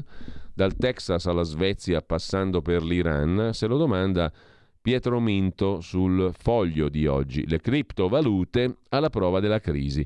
Abbiamo bisogno di energia per cose più importanti dei bitcoin, ha detto a luglio il ministro dell'energia svedese Kashayar Farmanbar, fissando le priorità energetiche del suo paese, anche in vista dell'inverno che verrà. Perciò la Svezia si prepari a sacrifici di settori a favore di altri ritenuti più importanti come l'acciaio. Il riferimento è alla natura fortemente energivora del mining, il complesso procedimento con cui si producono le nuove criptovalute come Bitcoin e Ether.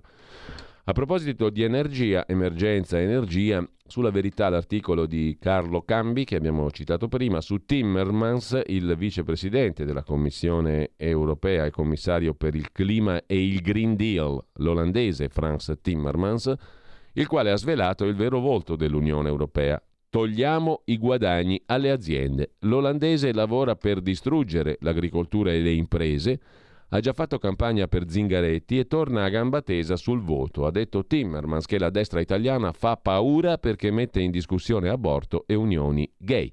Salvini è vicino a Putin anche se non indossa maglie con la sua faccia, ha detto Timmermans, che spinge per carne artificiale, Nutri-Score e insetti a tavola. Che meraviglia. Eh, pausa, sì, pausa. Dopo vediamo il resto e poi ci torniamo sopra sui vari articoli. C'è chi te la racconta sbagliata e chi te la racconta male. C'è chi te la racconta tagliata e chi te la racconta al contrario e chi non te la racconta affatto. QDS te la racconta giusta. Ogni giorno la tua terra, il suo presente, le sue attese, la sua volontà di rinascita. Leggi, abbonati, scegli il quotidiano di Sicilia.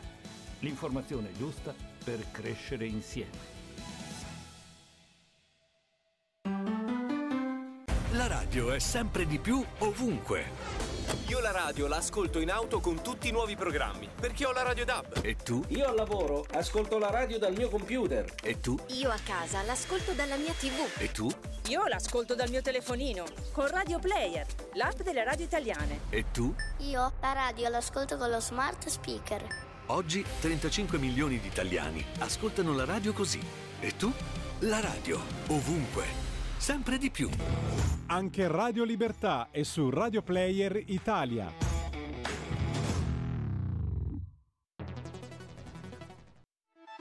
Stai ascoltando Radio Libertà, la tua voce libera, senza filtri né censure, la tua radio.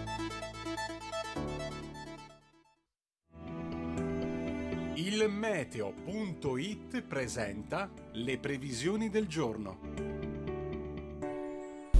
Resta instabile il tempo, soprattutto al nord e su parte del centro, anche se le precipitazioni saranno a carattere irregolare. Temperature stazionarie. Al mattino elevato rischio di rovesci soprattutto al nord-est, sulla Lombardia, sulla Liguria di Levante e sull'Alta Toscana, ma qualcuno sarà possibile pure tra Umbria e Marche. Nubi sparse ma più asciutto altrove, con ampio soleggiamento specie sulle isole maggiori. Nel pomeriggio fenomeni sempre più irregolari, ma ancora possibili specie al nord-est e in particolare sui monti. Per ora è tutto da ilmeteo.it dove il fa la differenza. Anche nella nostra app. Una buona giornata da Lorenzo Tedici. Avete ascoltato le previsioni del giorno.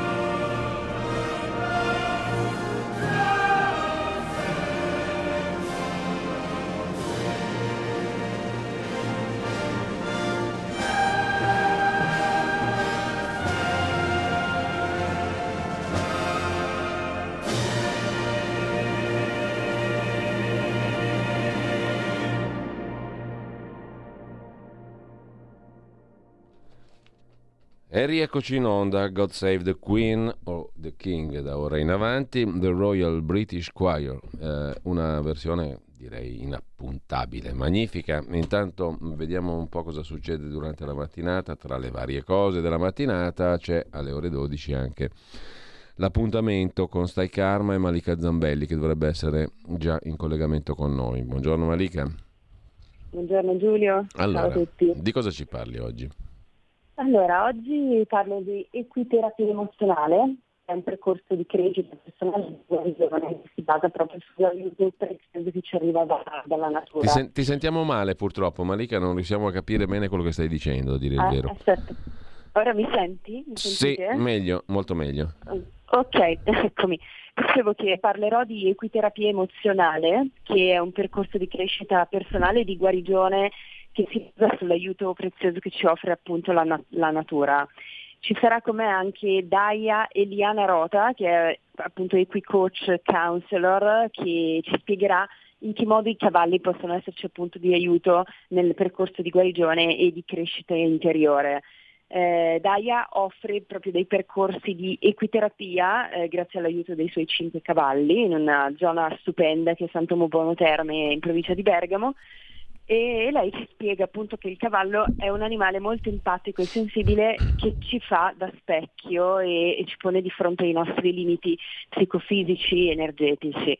In realtà eh, Giulio, la, l'idea di questa puntata nasce da un incontro che, che, io ho avuto con una, una signora che si chiama appunto Loredana Montesanti, che sarà con noi, e che mi ha raccontato di essere guarita da una malattia molto invalidante che appunto è la fibromialgia, che secondo la, la, medicina ufficiale è inguaribile e invece dice di essere quasi totalmente guarita proprio grazie all'aiuto dei cavalli. Quindi sarà con, con noi anche Loredana. Bene. Grazie allora a Malika Zambelli, appuntamento alle ore 12 con Stai Karma, è questo tema molto Grazie. interessante. Grazie, Grazie Malika. te Giulio. Grazie. Buona mattina. Tra le varie cose, scorrendo la nostra pagina 14.30, quelli dello sport, Sammy Varin, onorevole Felice Mariani e Luca Massaccesi quest'oggi. Poi eh, Stai Karma, ne abbiamo appena parlato, e Zoom, il drive time in mezzo ai fatti. Andiamo a finire alle 18.05. Nuovo appuntamento della stagione con Zoom Green, Lorenzo Viviani, pesca, agricoltura e ambiente, Paolo Formentini, la politica estera italiana. Ma tutto il resto lo trovate sulla pagina, sulla pagina Facebook eh, della radio, naturalmente. Intanto mh, torniamo alle prime pagine, anzi agli articoli, ad alcuni degli articoli di oggi, tra i quali andare a scegliere notizie e approfondimenti e comunque cose da segnalare, oltre al Bitcoin e a Timmermans. Eh, di Timmermans si occupa, tra le altre cose, anche di nuovo il sussidiario.net con un altro articolo di Bressani, Stefano Bressani, che parte dall'intervista di Timmermans dell'altro giorno, quella in cui si inseriva a pieni piedi nel voto italiano il vicepresidente della Commissione europea. È Timmermans, scrive sussidiario, che fa paura quando interferisce nel voto italiano. Una gravissima ingerenza del vicepresidente della Commissione dell'Unione Europea Timmermans nella campagna elettorale italiana. Mattarella e Gentiloni tacciono? È la retorica domanda che si pone Stefano Bressani in questo articolo dopo l'intervista rilasciata a Repubblica da Franz Timmermans. Un fatto grave, molto grave, scrive. Scrive giustamente Bressani, mentre hai paura per l'economia, questo è il tema affrontato da Michele Zaccardi su Libero, pagina 9, a rischio di chiusura oltre 800.000 imprese. È stata la Confartigianato a fare l'elenco delle aziende e dei settori che potrebbero non sostenere i rincari in ginocchio interi distretti di Lombardia e Veneto, scrive Libero in questo caso. Dal sussidiario.net vi segnalo ancora un altro articolo, anzi un'intervista a Edoardo Laudisi, scrittore e traduttore che da anni vive in Germania, il quale si occupa della Germania come chiave di lettura dell'intera Unione Europea, prigioniera di scelte suicide, ma con Berlino affonda anche l'Unione Europea. La Germania sta andando a schiantarsi, le sanzioni l'hanno messa su un binario morto. Cosa succederà quando le aziende cominceranno a licenziare anche in Germania? Dalla pagina dei commenti di Italia Oggi, invece, il pezzo di Carlo Valentini che fa una proposta in tema di scuola. Ogni anno mancano gli insegnanti in posto fisso, eccetera. Siano assunti dai presidi gli insegnanti. Basta con i concorsi monstre che non si concludono mai. L'anno scolastico è cominciato come sempre con valanghe di supplenze, il solito caos nella formazione delle classi. Non è andata meglio l'infornata dei dipendenti pubblici preannunciata dal ministro Brunetta. Tutto si perde nell'iter burocratico, i concorsi. È venuto il momento di riconsiderare i metodi di assunzione nel pubblico. C'è un tabù, i concorsi. È assodato che questi concorsi monstre con decine di migliaia di partecipanti, selezione a quiz graduatorie interminabili, non sono inutili, sono un intralcio. Dovrebbero garantire un giudizio appropriato sulle capacità dei concorrenti, che la Commissione quasi non incontra, e mettere al riparo da favoritismi. Niente di tutto ciò. Di fronte al disastro di un nuovo anno scolastico, è intervenuto il presidente dell'Associazione Presidi Antonello Giannelli. L'unico meccanismo che può funzionare è quello delle assunzioni dirette da parte delle scuole. Non a caso così si fa in quasi tutti i paesi europei, dice Giannelli. Alessandra Ricciardi, sempre in pagina di commento di Italia Oggi, si pone invece una domanda. Qual è la visione dell'Italia da parte del PD di Letta? Dall'agenda Draghi è finito nelle idee opposte e anti-Unione Europea della CGL. Sempre su Italia Oggi vi segnalo due articoli. Il primo è di Domenico Cacopardo, C'è chi fa i soldi sull'energia. dovrebbero essere solidali coi paesi che subiscono soltanto e invece le grandi industrie statunitensi e norvegesi beneficiano degli alti prezzi causati dalla guerra. La compagnia petrolifera norvegese, con diversi soci esterni, è in sostanza una compagnia statale e il governo federale degli Stati Uniti dispone di mezzi idonei a indirizzare le decisioni delle privatissime compagnie statunitensi. È un tema che deve essere affrontato da questo governo che, anche se dimezzato, è sempre più autorevole di ciò che verrà, quantomeno per le esperienze nazionali e internazionali di Draghi e di molti ministri. Nella stessa pagina è Marco Antonellis a portarci su un tema sul quale ci ha già portato in sostanza anche l'intervista a Guido Crosetto. Meloni sta già pensando di varare un altro governo di unità nazionale. Fratelli d'Italia primo partito è lo scenario immaginato a pochi giorni dal voto dagli analisti. Insomma, anche secondo gli scommettitori e i bookmaker, oltre che gli analisti, eh, Giorgia Meloni potrebbe stravincere le prossime elezioni e grazie all'effetto bandwagon, il carro dei vincitori, sul quale tendono a salire molti all'ultimo momento, potrebbe arrivare perfino al 30%. Il punto però è cosa fare dopo con tutti questi voti. Perciò, a quanto siamo in grado di rivelare, scrive Italia Oggi, i big del partito, più vicini a Giorgia, come per esempio Crosetto in sostanza, l'abbiamo visto prima, non escludono alcuno scenario, compreso quello di un governo di tutti, dove la leader di Fratelli d'Italia possa essere centrale e recitare da protagonista. L'idea che sta prendendo piede in queste ore è mettere insieme le forze migliori del paese, una pacificazione nazionale, mettere in sicurezza l'Italia di fronte alle sfide che il Paese si troverà ad affrontare nei prossimi mesi, molteplici emergenze economiche e sociali. Del governo potrebbero far parte tutti i partiti. Una cosa è certa, se Salvini e Conte si facessero da parte, nessuno si straccerebbe le vesti.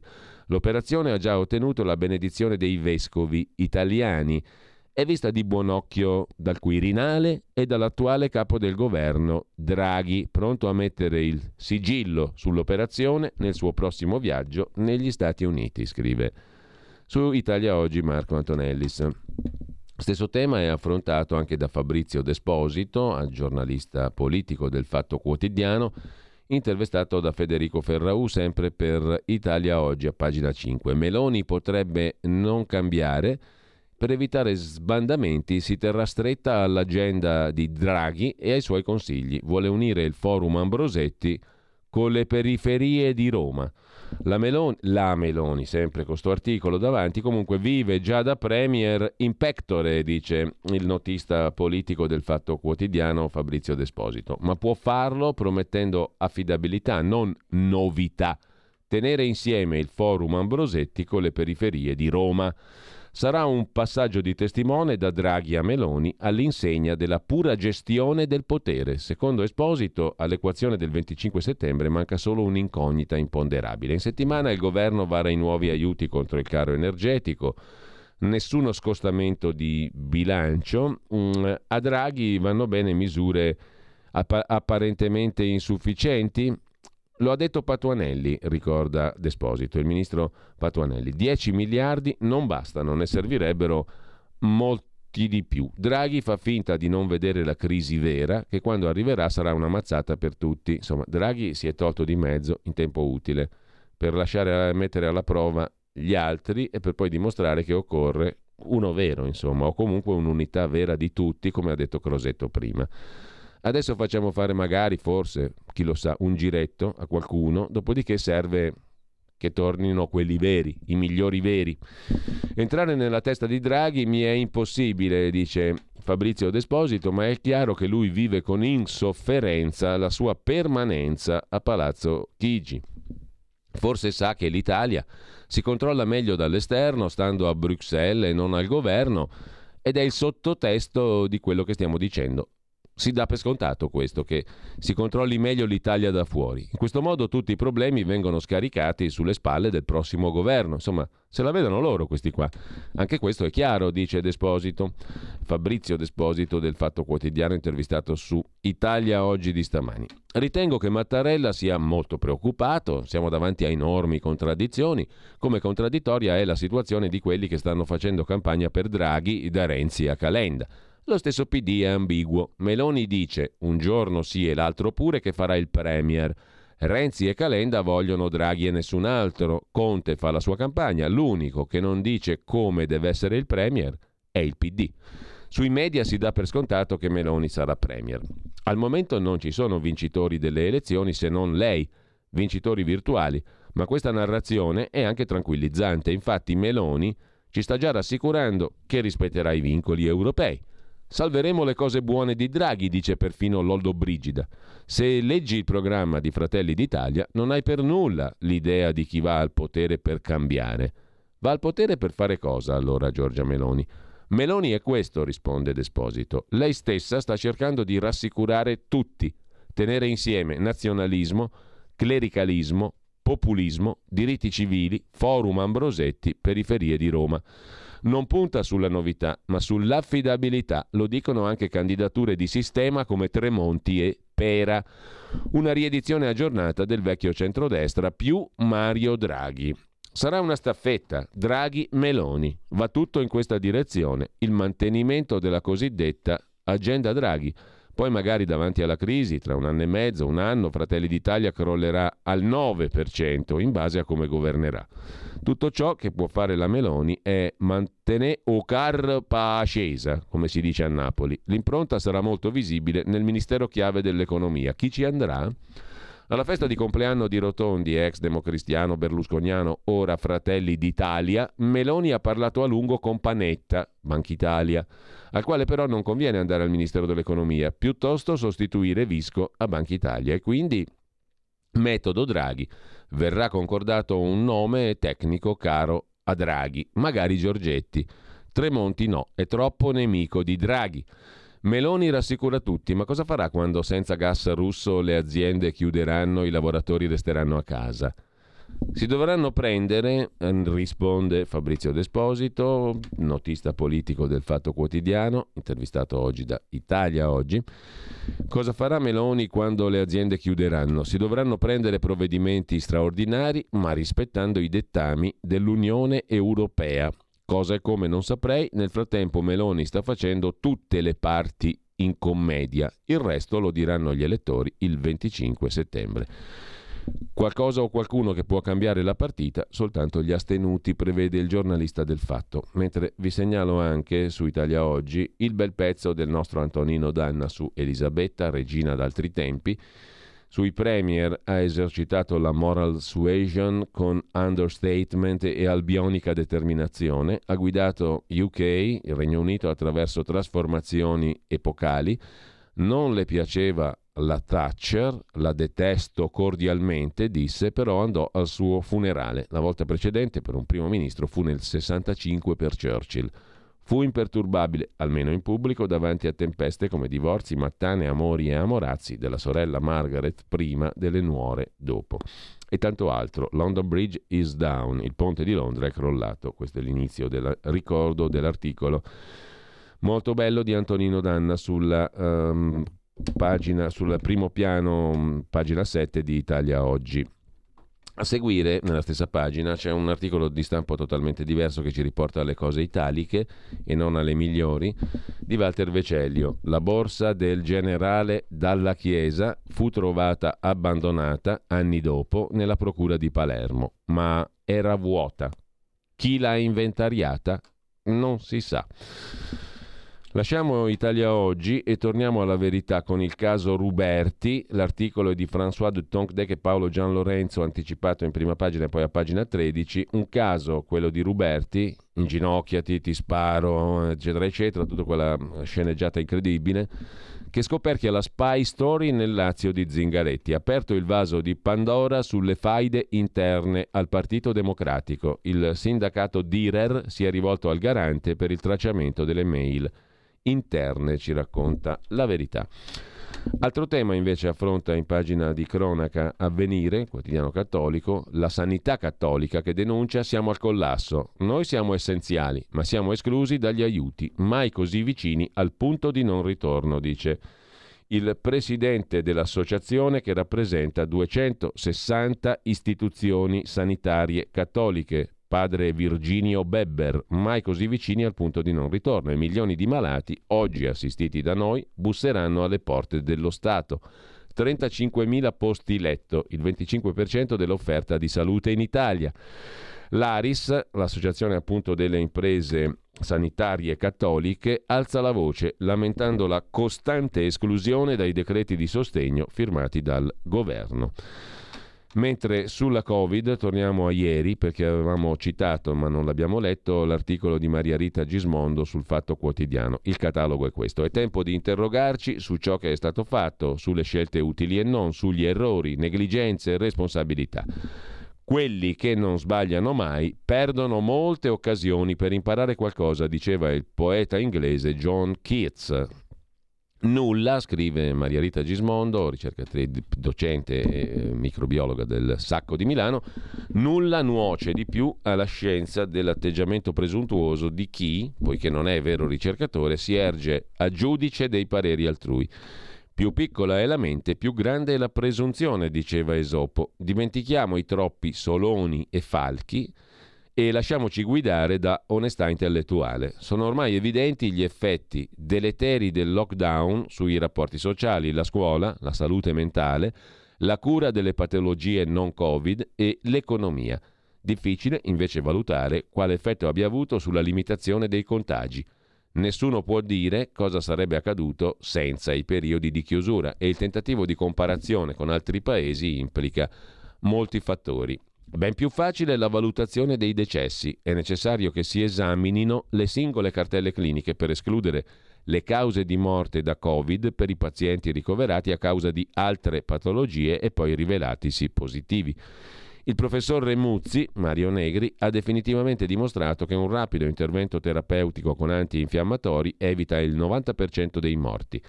Quali dati scientifici avevano suggerito il contrario? Quanti ricoveri e forse morti sarebbero stati risparmiati? Il tema intoccabile, conclude Maria Rita Gismondo, è poi quello dei vaccini. Le dichiarazioni eretiche che affermavano che fossero più che sperimentati sono state smentite dai cambiamenti di indicazioni, quali dalle, quali dalle 2 alle 4 dosi da una fascia d'età all'altra e vanno approfonditi gli effetti a lungo termine, le relazioni tra alcune patologie e le somministrazioni, gli effetti genotossici mai studiati perché negati a priori, come l'importanza di conoscere se si è positivi asintomatici prima della somministrazione. È recente la spiegazione della morte avvenuta dopo il vaccino nel 21 del militare di Siracusa, era positivo al Covid. Ricordate le smentite della possibile causa ancora prima di eseguire l'autopsia? Così Gismondo sul fatto di ieri. Cambiamo di nuovo argomento e torniamo a Italia oggi perché c'è un articolo dell'ex ministro e leader sindacale CGL Cesare Damiano sul Jobs Act. È stato anche ministro del lavoro nel secondo governo Prodi, Cesare Damiano. Il Jobs Act va proprio rottamato, è stato un abbaglio ideologico di ispirazione bleriana sulle modifiche del regime delle tutele per i lavoratori vittime di licenziamenti illegittimi si deve tener conto dell'azione demolitoria che si è creata con le pronunce della Corte Costituzionale sul quadro giuridico derivante dal Jobs Act e dalla riforma Fornero del 12. Il Jobs Act di Renzi è uno schifo, va rottamato, punto e basta, dice Damiano. Per quanto concerne la pagina internazionale, invece, Ucraina, c'è un articolo molto corposo, molto lungo sul giornale di oggi, da New York, di Valeria Robecco, sugli aiuti degli Stati Uniti per l'Ucraina per dare la spallata a Putin. Subito 675 milioni di dollari in armi. E in una videochiamata agli alleati il presidente Biden ha incitato a un coordinamento per le forniture energetiche. Nel frattempo, dalle sanzioni al grano, Ungheria e Turchia stanno con Putin, scrive ancora il giornale con Francesco De Palo da Atene. Orban chiede una revisione dell'elenco dei soggetti colpiti e il primo ministro, il presidente, anzi turco Erdogan, ha parlato dell'Occidente come un insieme di stati coloniali. L'Ungheria ha contestato il blocco dei beni per un paio di oligarchi. Soltanto due delle 87 navi partite da, mm, dall'Ucraina sono andate nei paesi più poveri. Lo scetticismo anche della Turchia. Occidente coloniale, ha detto Erdogan. Anche i tedeschi bocciano il loro mitico Stato, la loro mitica burocrazia, ce lo racconta Roberto Giardina da Berlino. Appena il 29% ritiene che sia in grado lo Stato tedesco di funzionare. Un ampio sondaggio dimostra che non c'è più fiducia nella celebrata burocrazia teutonica. Il percorso, diciamo così, di sfiducia probabilmente è stato lungo. Certo che un cancelliere di scarso carisma come Olaf Scholz, attualmente il presidente, il ehm, cancelliere appunto della Repubblica Federale Tedesca, aumenta il senso di debolezza dello Stato in Germania. In ogni caso, cambiando ancora argomento, eh, tra gli articoli di oggi vi segnalo anche pagina 3 di Avvenire, il pezzo di Adriano Fabris che si occupa di guerra e pace, ma sul metaverso. La conquista del web ci riguarda tutti, un confronto senza esclusione di colpi per mettere le mani su mondi virtuali che segneranno il nostro futuro online. Accanto ai violenti conflitti in corso se ne combatte un altro, senza spargimento di sangue, ma con un enorme spiegamento di risorse tecnologiche ed economiche per il controllo della nuova rete, scrive Avvenire. È necessario estendere anche a questa forma di espressione dell'aggressività umana la nostra opzione per la concordia e contro la sopraffazione, per non restare prigionieri di mondi creati da noi. Viviamo in tempi di guerra, guerra in Ucraina, guerra vicina in Europa, scrive Adriano Fabris.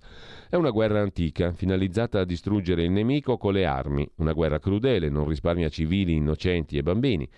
Ci sono poi le guerre dimenticate, altrettanto crudeli, anche se non sono sotto l'attenzione dei media. Le ricorda solo questo giornale. Pensiamo a ciò che accade in Yemen, Siria, Iraq, Tigre nord della Nigeria. Ci sono poi le guerre a bassa intensità, ogni tanto le tensioni riesplodono. Per esempio il conflitto israelo-palestinese, quello fra Pakistan e India per il Kashmir. Ci sono le guerre minacciate, la minaccia riguarda un attacco armato non ancora compiuto, ma non per questo le guerre potenziali non fanno vittime perché uccidono in altro modo, bloccano l'economia, i commerci, gli approvvigionamenti. È ciò che si sta verificando fra Cina e Taiwan. Tutte queste guerre hanno spesso motivi che vanno al di là degli interessi nazionali. Le loro conseguenze sono globali. Se la regola della violenza è che questa richiama altra violenza in un'escalation che termina quando uno dei contendenti è distrutto, la logica della guerra è che finiamo per pagarne le conseguenze tutti. Perciò la ricerca della pace è saggia. Tuttavia, accanto a queste guerre reali, c'è in corso negli ultimi decenni una guerra tuttora aspramente combattuta di altro tipo, una guerra subdola. Non risulta immediatamente visibile. Una guerra che non fa uso di armi convenzionali, non sparge sangue in maniera diretta, non per questo è meno vicina a noi. Sto parlando del conflitto per la conquista e il controllo degli ambienti digitali. Non mi riferisco alle guerre da videogioco, parlo proprio dell'instaurazione di nuovi ambienti di vita che sono creati o aperti dagli sviluppi tecnologici e delle conseguenze che tutto ciò comporta.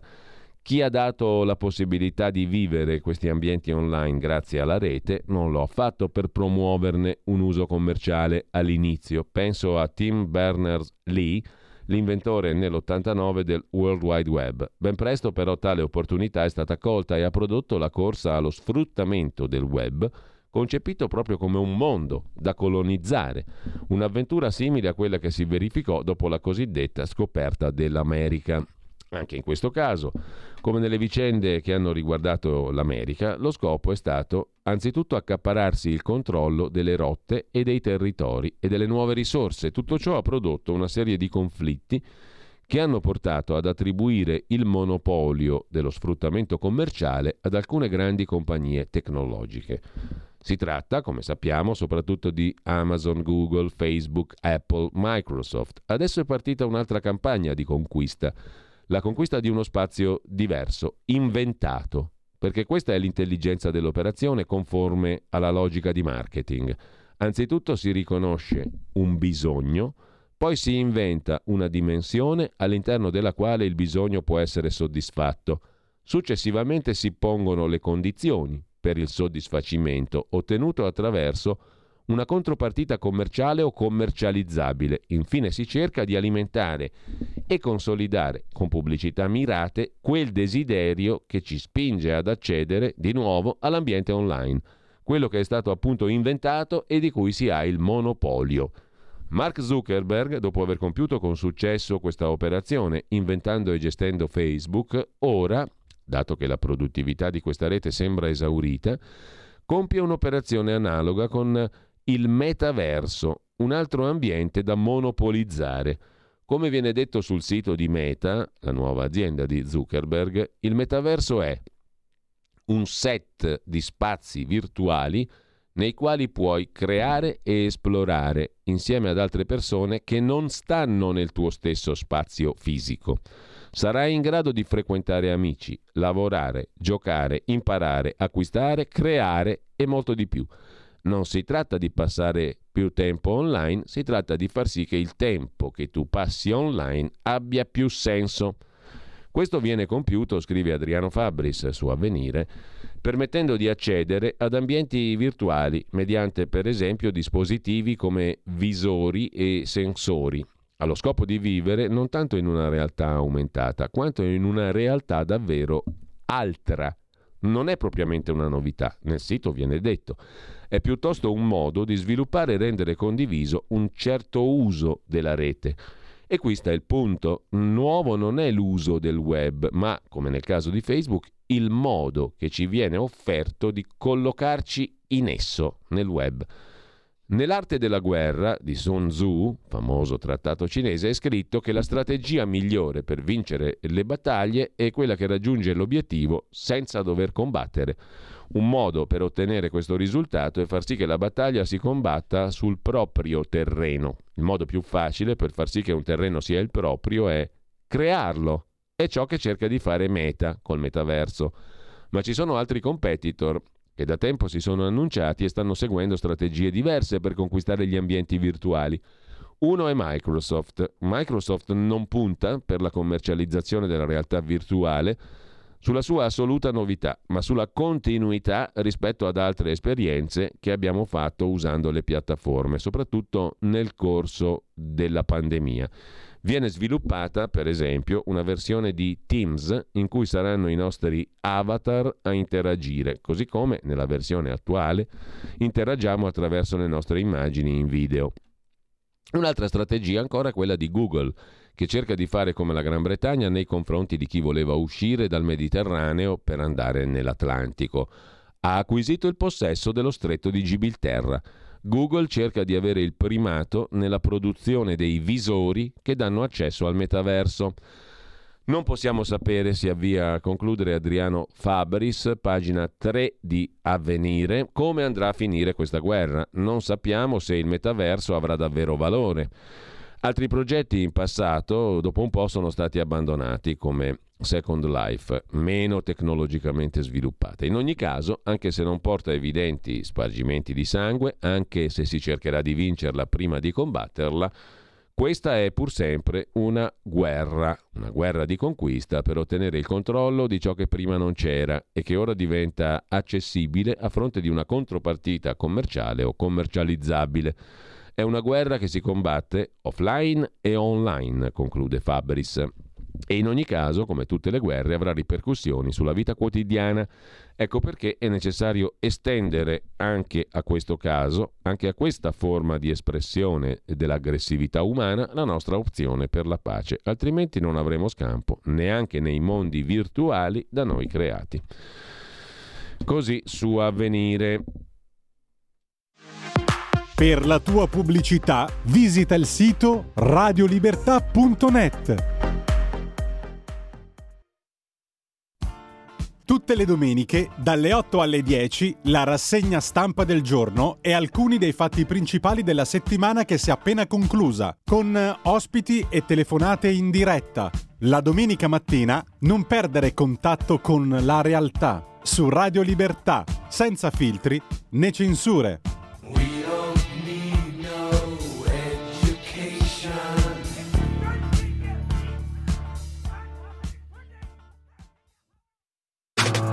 Stai ascoltando Radio Libertà. La tua voce libera, senza filtri né censura. La tua radio. E vi segnalo ancora, lasciando avvenire questa riflessione sul metaverso e le guerre, una cosa più invece terra-terra terra, terra si fa per dire perché in teoria avrebbe a che fare col soprannaturale, con, altro, con l'altro mondo per definizione, quello delle cose celesti, eccetera, eccetera. Gli scherzi da prete di Mario Delpini cardinale mancato e arcivescovo di Milano. Se ne occupa Gianni Barbacetto oggi sul Fatto Quotidiano, se ne sono occupati in tanti anche eh, diverse testate. Scandalo, imbarazzo a Milano dentro la chiesa ambrosiana che si vanta anche di essere la diocesi più grande del mondo, la diocesi cattolica. La cronaca è nota, Papa Francesco ha fatto cardinale non l'arcivescovo metropolita di Milano, presidente dei vescovi lombardi Mario Delpini Invece Papa Francesco ha fatto cardinale il vescovo di Como Oscar Cantoni, che è stato il primo a stupirsi di questa scelta. Al termine del pontificale, celebrato nella cattedrale di Como per la festa del patrono Sant'Abbondio, Sant'Abbondio a Como è una roba meravigliosa, detta per inciso la chiesa intendo, a sorpresa il solitamente silenzioso, modesto, obbediente Monsignor Delpini ha preso la parola e ha trasformato il suo augurio al neo arcivescovo Cantoni in una ironica, pungente, clamorosa protesta, salvo poi adesso aver detto Delpini che scherzava, che non voleva criticare nessuno. Comunque, ha detto eh, Delpini che il Papa è un tifoso del River, che non ha mai vinto nulla, e quindi ha pensato che quelli di Como potrebbero essere anche un po' in sintonia, perché si sa che lo scudetto è a Milano, e quindi ha nominato un comasco e non un milanese. In realtà Papa Bergoglio tifa San Lorenzo, come poi si è corretto Delpini. E in ogni caso il problema resta, anzi raddoppia. Come mai questa scelta del Papa? Perché questa reazione piccata dell'arcivescovo di Milano? Bergoglio vuole rivoluzionare la Chiesa e terremotare le abitudini. Così esalta la figura del vescovo, ma vuole ridimensionare quella dei cardinali, un tempo principi della Chiesa, corte del Papa, oggi più semplicemente membri del conclave che elegge il Papa. Così i vescovi di sedi un tempo erano quasi automaticamente, che erano un tempo nominati automaticamente cardinali in grandi città come Milano, Torino, Venezia, Palermo, Parigi, oggi cardinali non sono. In compenso il Papa ha concesso la porpora al vescovo della Mongolia, che veglia su 1400 battezzati. Delpini, una rivolta contro il Papa, le sue uscite sono frutto del lato sarcastico del suo carattere. Forse è inopportuno che battute ironiche, scherzi da prete, siano state pronunciate durante celebrazioni liturgiche, ma è difficile che siano un peccato di superbia o che siano catalogate sotto la voce rosica per la mancata porpora. Impossibile poi che siano ribellione contro Papa Francesco perché Delpini resta bergogliano e se lo dice Gianni Barbacetto sul fatto eh, sarà proprio così. Invece Cambiando ancora argomento, andiamo al mondo magico di TikTok. L'hanno scoperto tutti i politici che vinceranno le prossime elezioni, anche quelli che perderanno. Se il prof di fisica spopola su TikTok, su Repubblica, c'è un'intervista al professor Vincenzo Schettini. Einstein con il rock arriva ai ragazzi, insegnante e musicista, spiega temi complessi con esempi pop e ironia. Un mio video è stato visto da 7 milioni di utenti, è come Silvio questo qua ha milioni di... li ha chiamati ascoltatori Silvio su TikTok, ho 7 milioni e mezzo di ascoltatori. È troppo valido.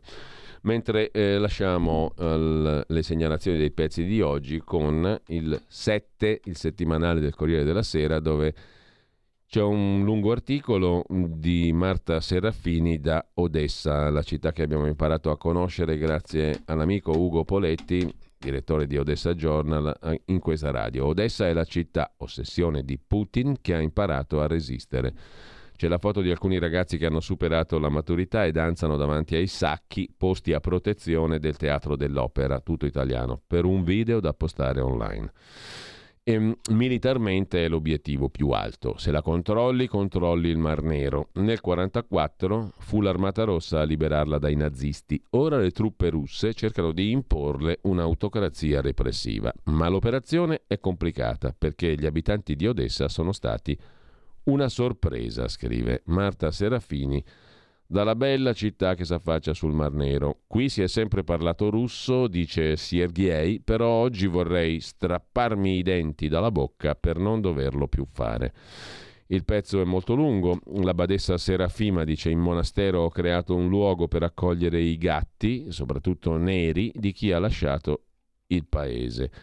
E il pezzo è molto lungo e anche molto bello e interessante. A questo punto facciamo una piccola pausa musicale, sempre con omaggio a quella figura straordinaria che è stata la regina Elisabetta e poi eh, torniamo su alcuni degli articoli di oggi.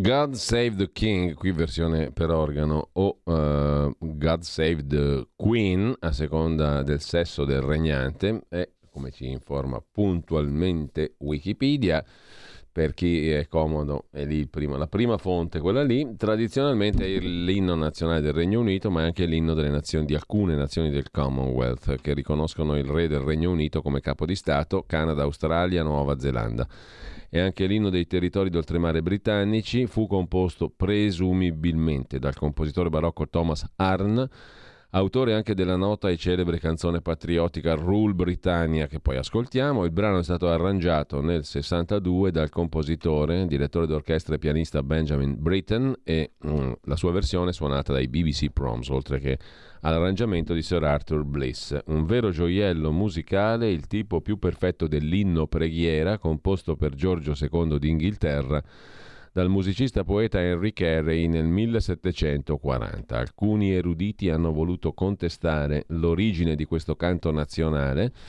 le argomentazioni sono tutt'altro che convincenti. La musica di questo grave, superbo canto d'Inghilterra serve per il Kaiser leader prussiano, per l'inno alla Svizzera si può affermare che sia l'inno più cantato al mondo. Scriveva nel 1915 il professor Gino Visonà nel libro Inni nazionali e canti patriottici. Dunque fu scritto tra il 1736 e il 1740. Entrato in uso nel 1744, l'inno nazionale più antico al mondo, probabilmente scritto da John Bull, come altri aspetti dell'ordinamento britannico, il suo utilizzo non è sancito da leggi, ma è frutto della consuetudine. Probabilmente l'inno più famoso al mondo, scrive ancora la nostra Wikipedia. Torniamo però a questo punto ad alcuni degli articoli, vi dicevo, principali, più importanti di oggi. Intanto la questione monetaria, a proposito di Royal Family, c'è mm, questo articolo sul Fatto Quotidiano, pagina 3, dove, pagina 5, chiedo scusa, dove si parla della Royal Family come di una multinazionale da 150 miliardi in tutto di dollari in sostanza. Non siamo una famiglia, siamo una ditta.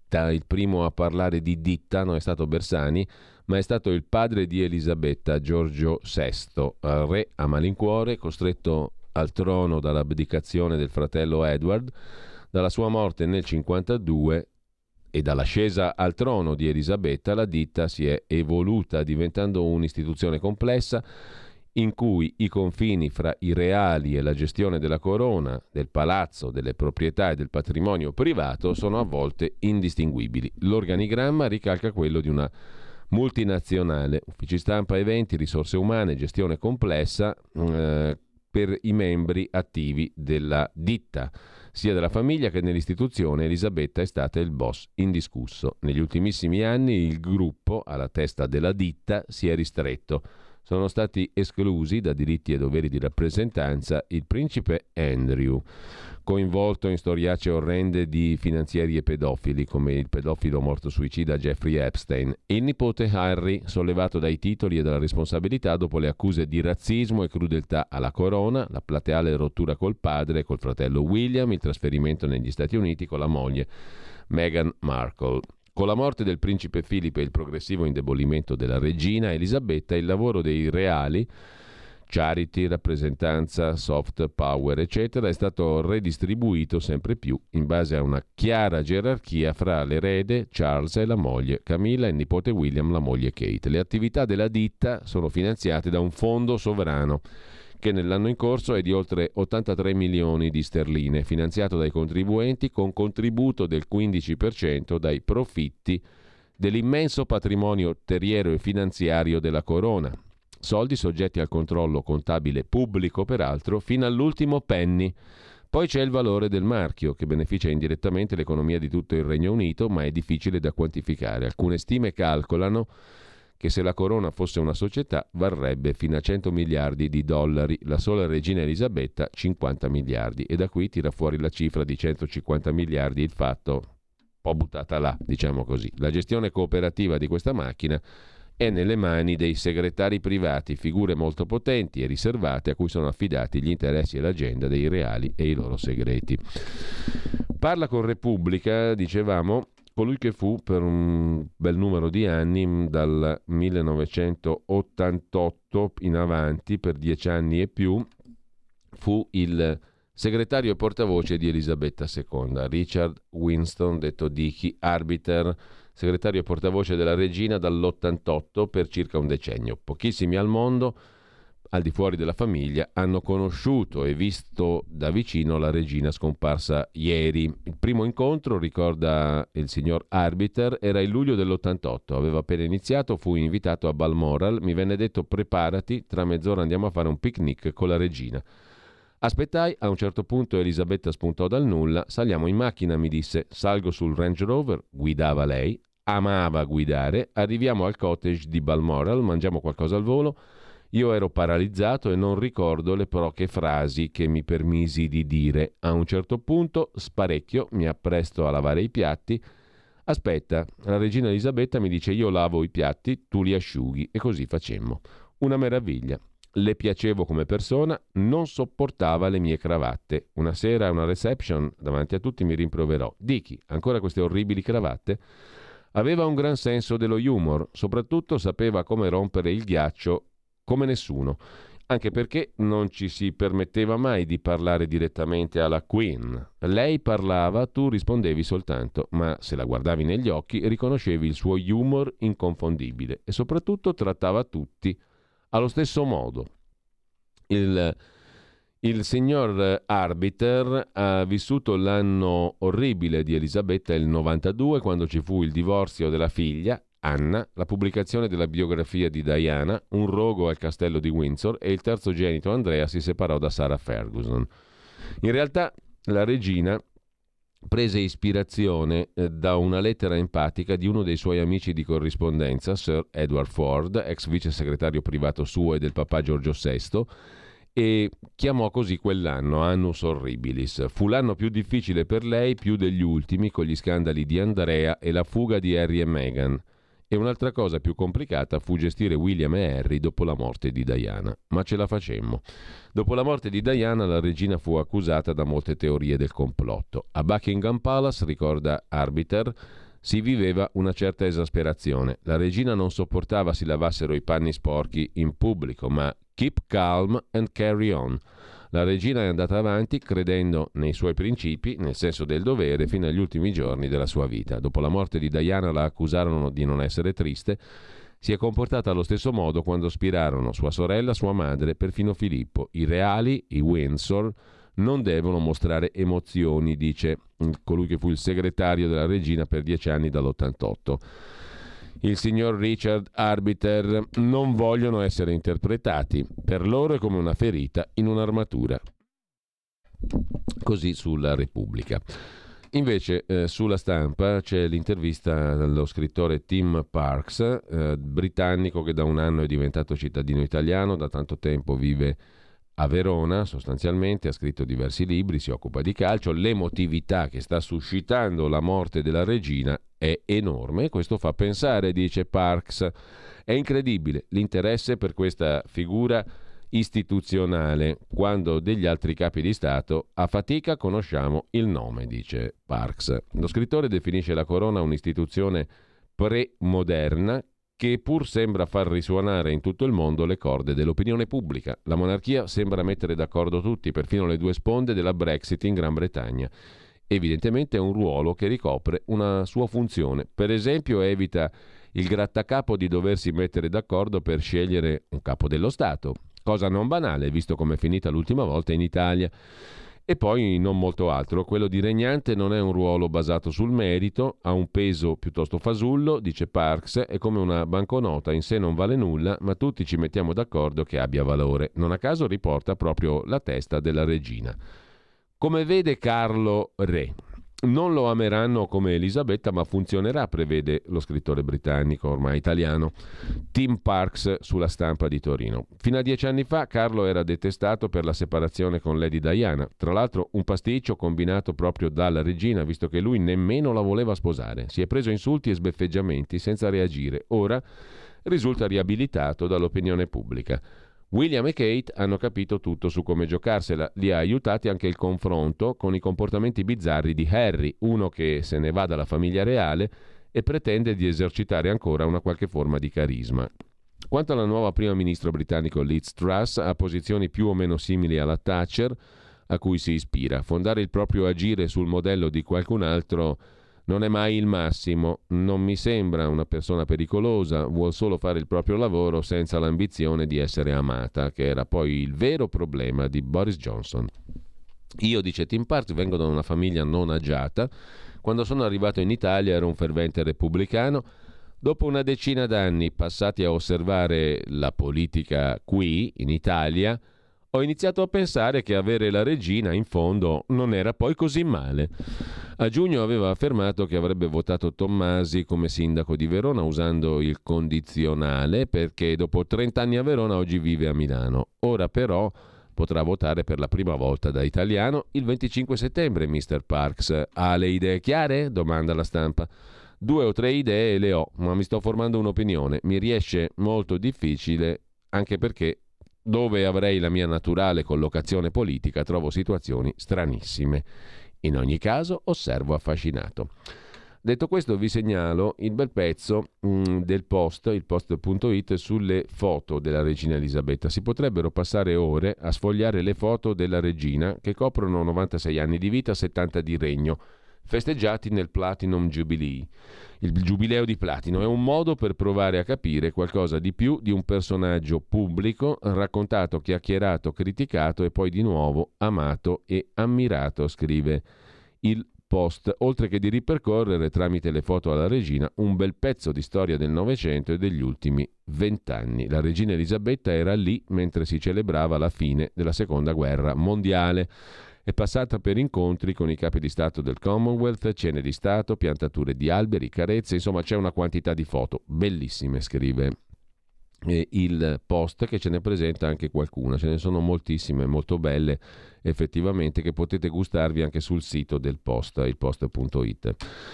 Tornando invece all'AGI, eh, all'agenzia AGI, mh, mm, è giusto ricordare una cosa che colpisce in effetti a ripensarci, che mh, mm, la regina Elisabetta andò a um, omaggiare, per così dire, Falcone a Capaci, deviando da un rigido protocollo che la dirigeva a Malta per una visita ufficiale a quattro giorni dalla strage di Capaci del 23 maggio del 92 mh, mm, e fermandosi per alcuni minuti sul luogo della strage nel tragitto compiuto fra lo scalo aereo di Punta Raisi e il porto di Palermo.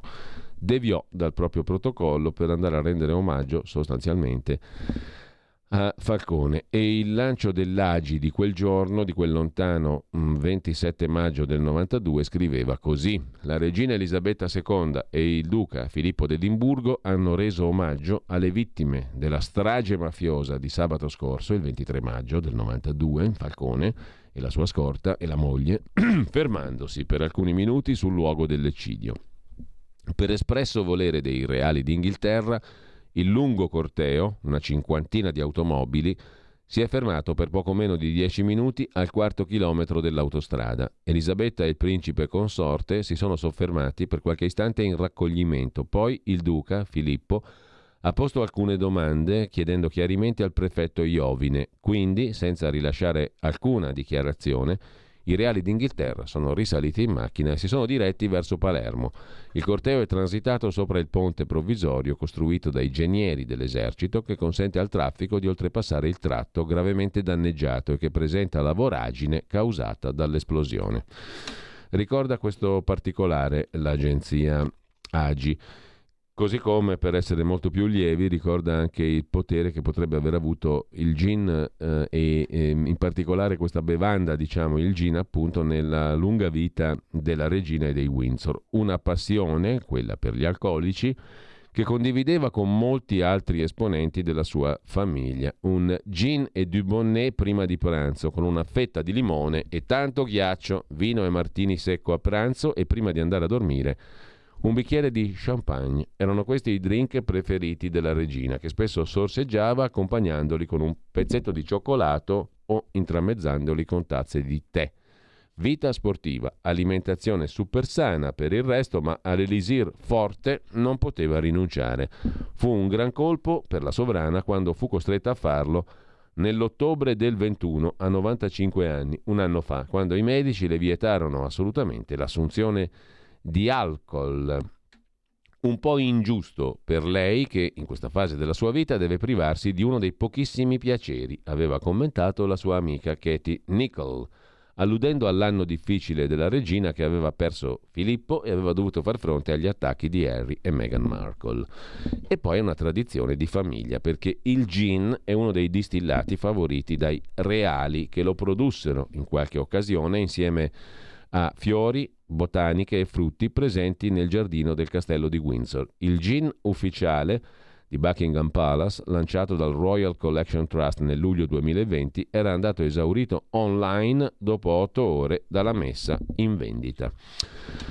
Lasciamo questa questione e abbiamo già detto di Mattarella che è andato in Albania, ma sull'Albania vi segnalo il pezzo interessante di intervista al generale Carlo Jean sul sito del sussidiario.net. Il presidente Mattarella è andato in Albania per caldeggiare l'entrata dell'Albania nell'Unione Europea e intanto, secondo il rapporto trimestrale reso noto dall'Agenzia internazionale per l'energia atomica, l'Iran ha continuato negli ultimi mesi ad accumulare uranio arricchito fino al 60% e le sue scorte superano oggi di oltre 19 volte il limite autorizzato dall'accordo sul nucleare firmato nel 2015. Certo che se si risveglia anche la questione iraniana in questo periodo in cui ce n'è già di casino all'orizzonte, ci manca solo quello, viene da dire. In ogni caso, le scorte iraniane superano di quasi 20 volte il limite autorizzato dall'accordo sul nucleare del 2015. Un accordo che dopo l'uscita degli Stati Uniti non ha più valore, ma che Biden sta cercando di rimettere in piedi con l'opposizione di Israele che continua a bombardare le milizie filo-iraniane in Siria. L'Agenzia internazionale per l'energia atomica, l'AIEA, dell'ONU, ha fatto sapere anche che non può garantire la natura pacifica del programma nucleare iraniano. Se l'arricchimento è al 20%, avendo parecchio uranio arricchito, l'Iran può facilmente portare al 93% il livello militarizzato, il che significa poter costruire la bomba nucleare, dice il generale Carlo Jean, esperto di strategia e anche docente e opinionista. È un quadro cupo e oscuro che non promette niente di buono. Ci soffermiamo un attimo dopo su questa questione, dopo la pausa e dopo un altro brano musicale ci ascoltiamo magari un Rule Britannia, visto che abbiamo citato e sentito e ascoltato un paio di versioni di God Save the, the, the Queen, The King, che è la stessa cosa. Avete ascoltato la rassegna stampa.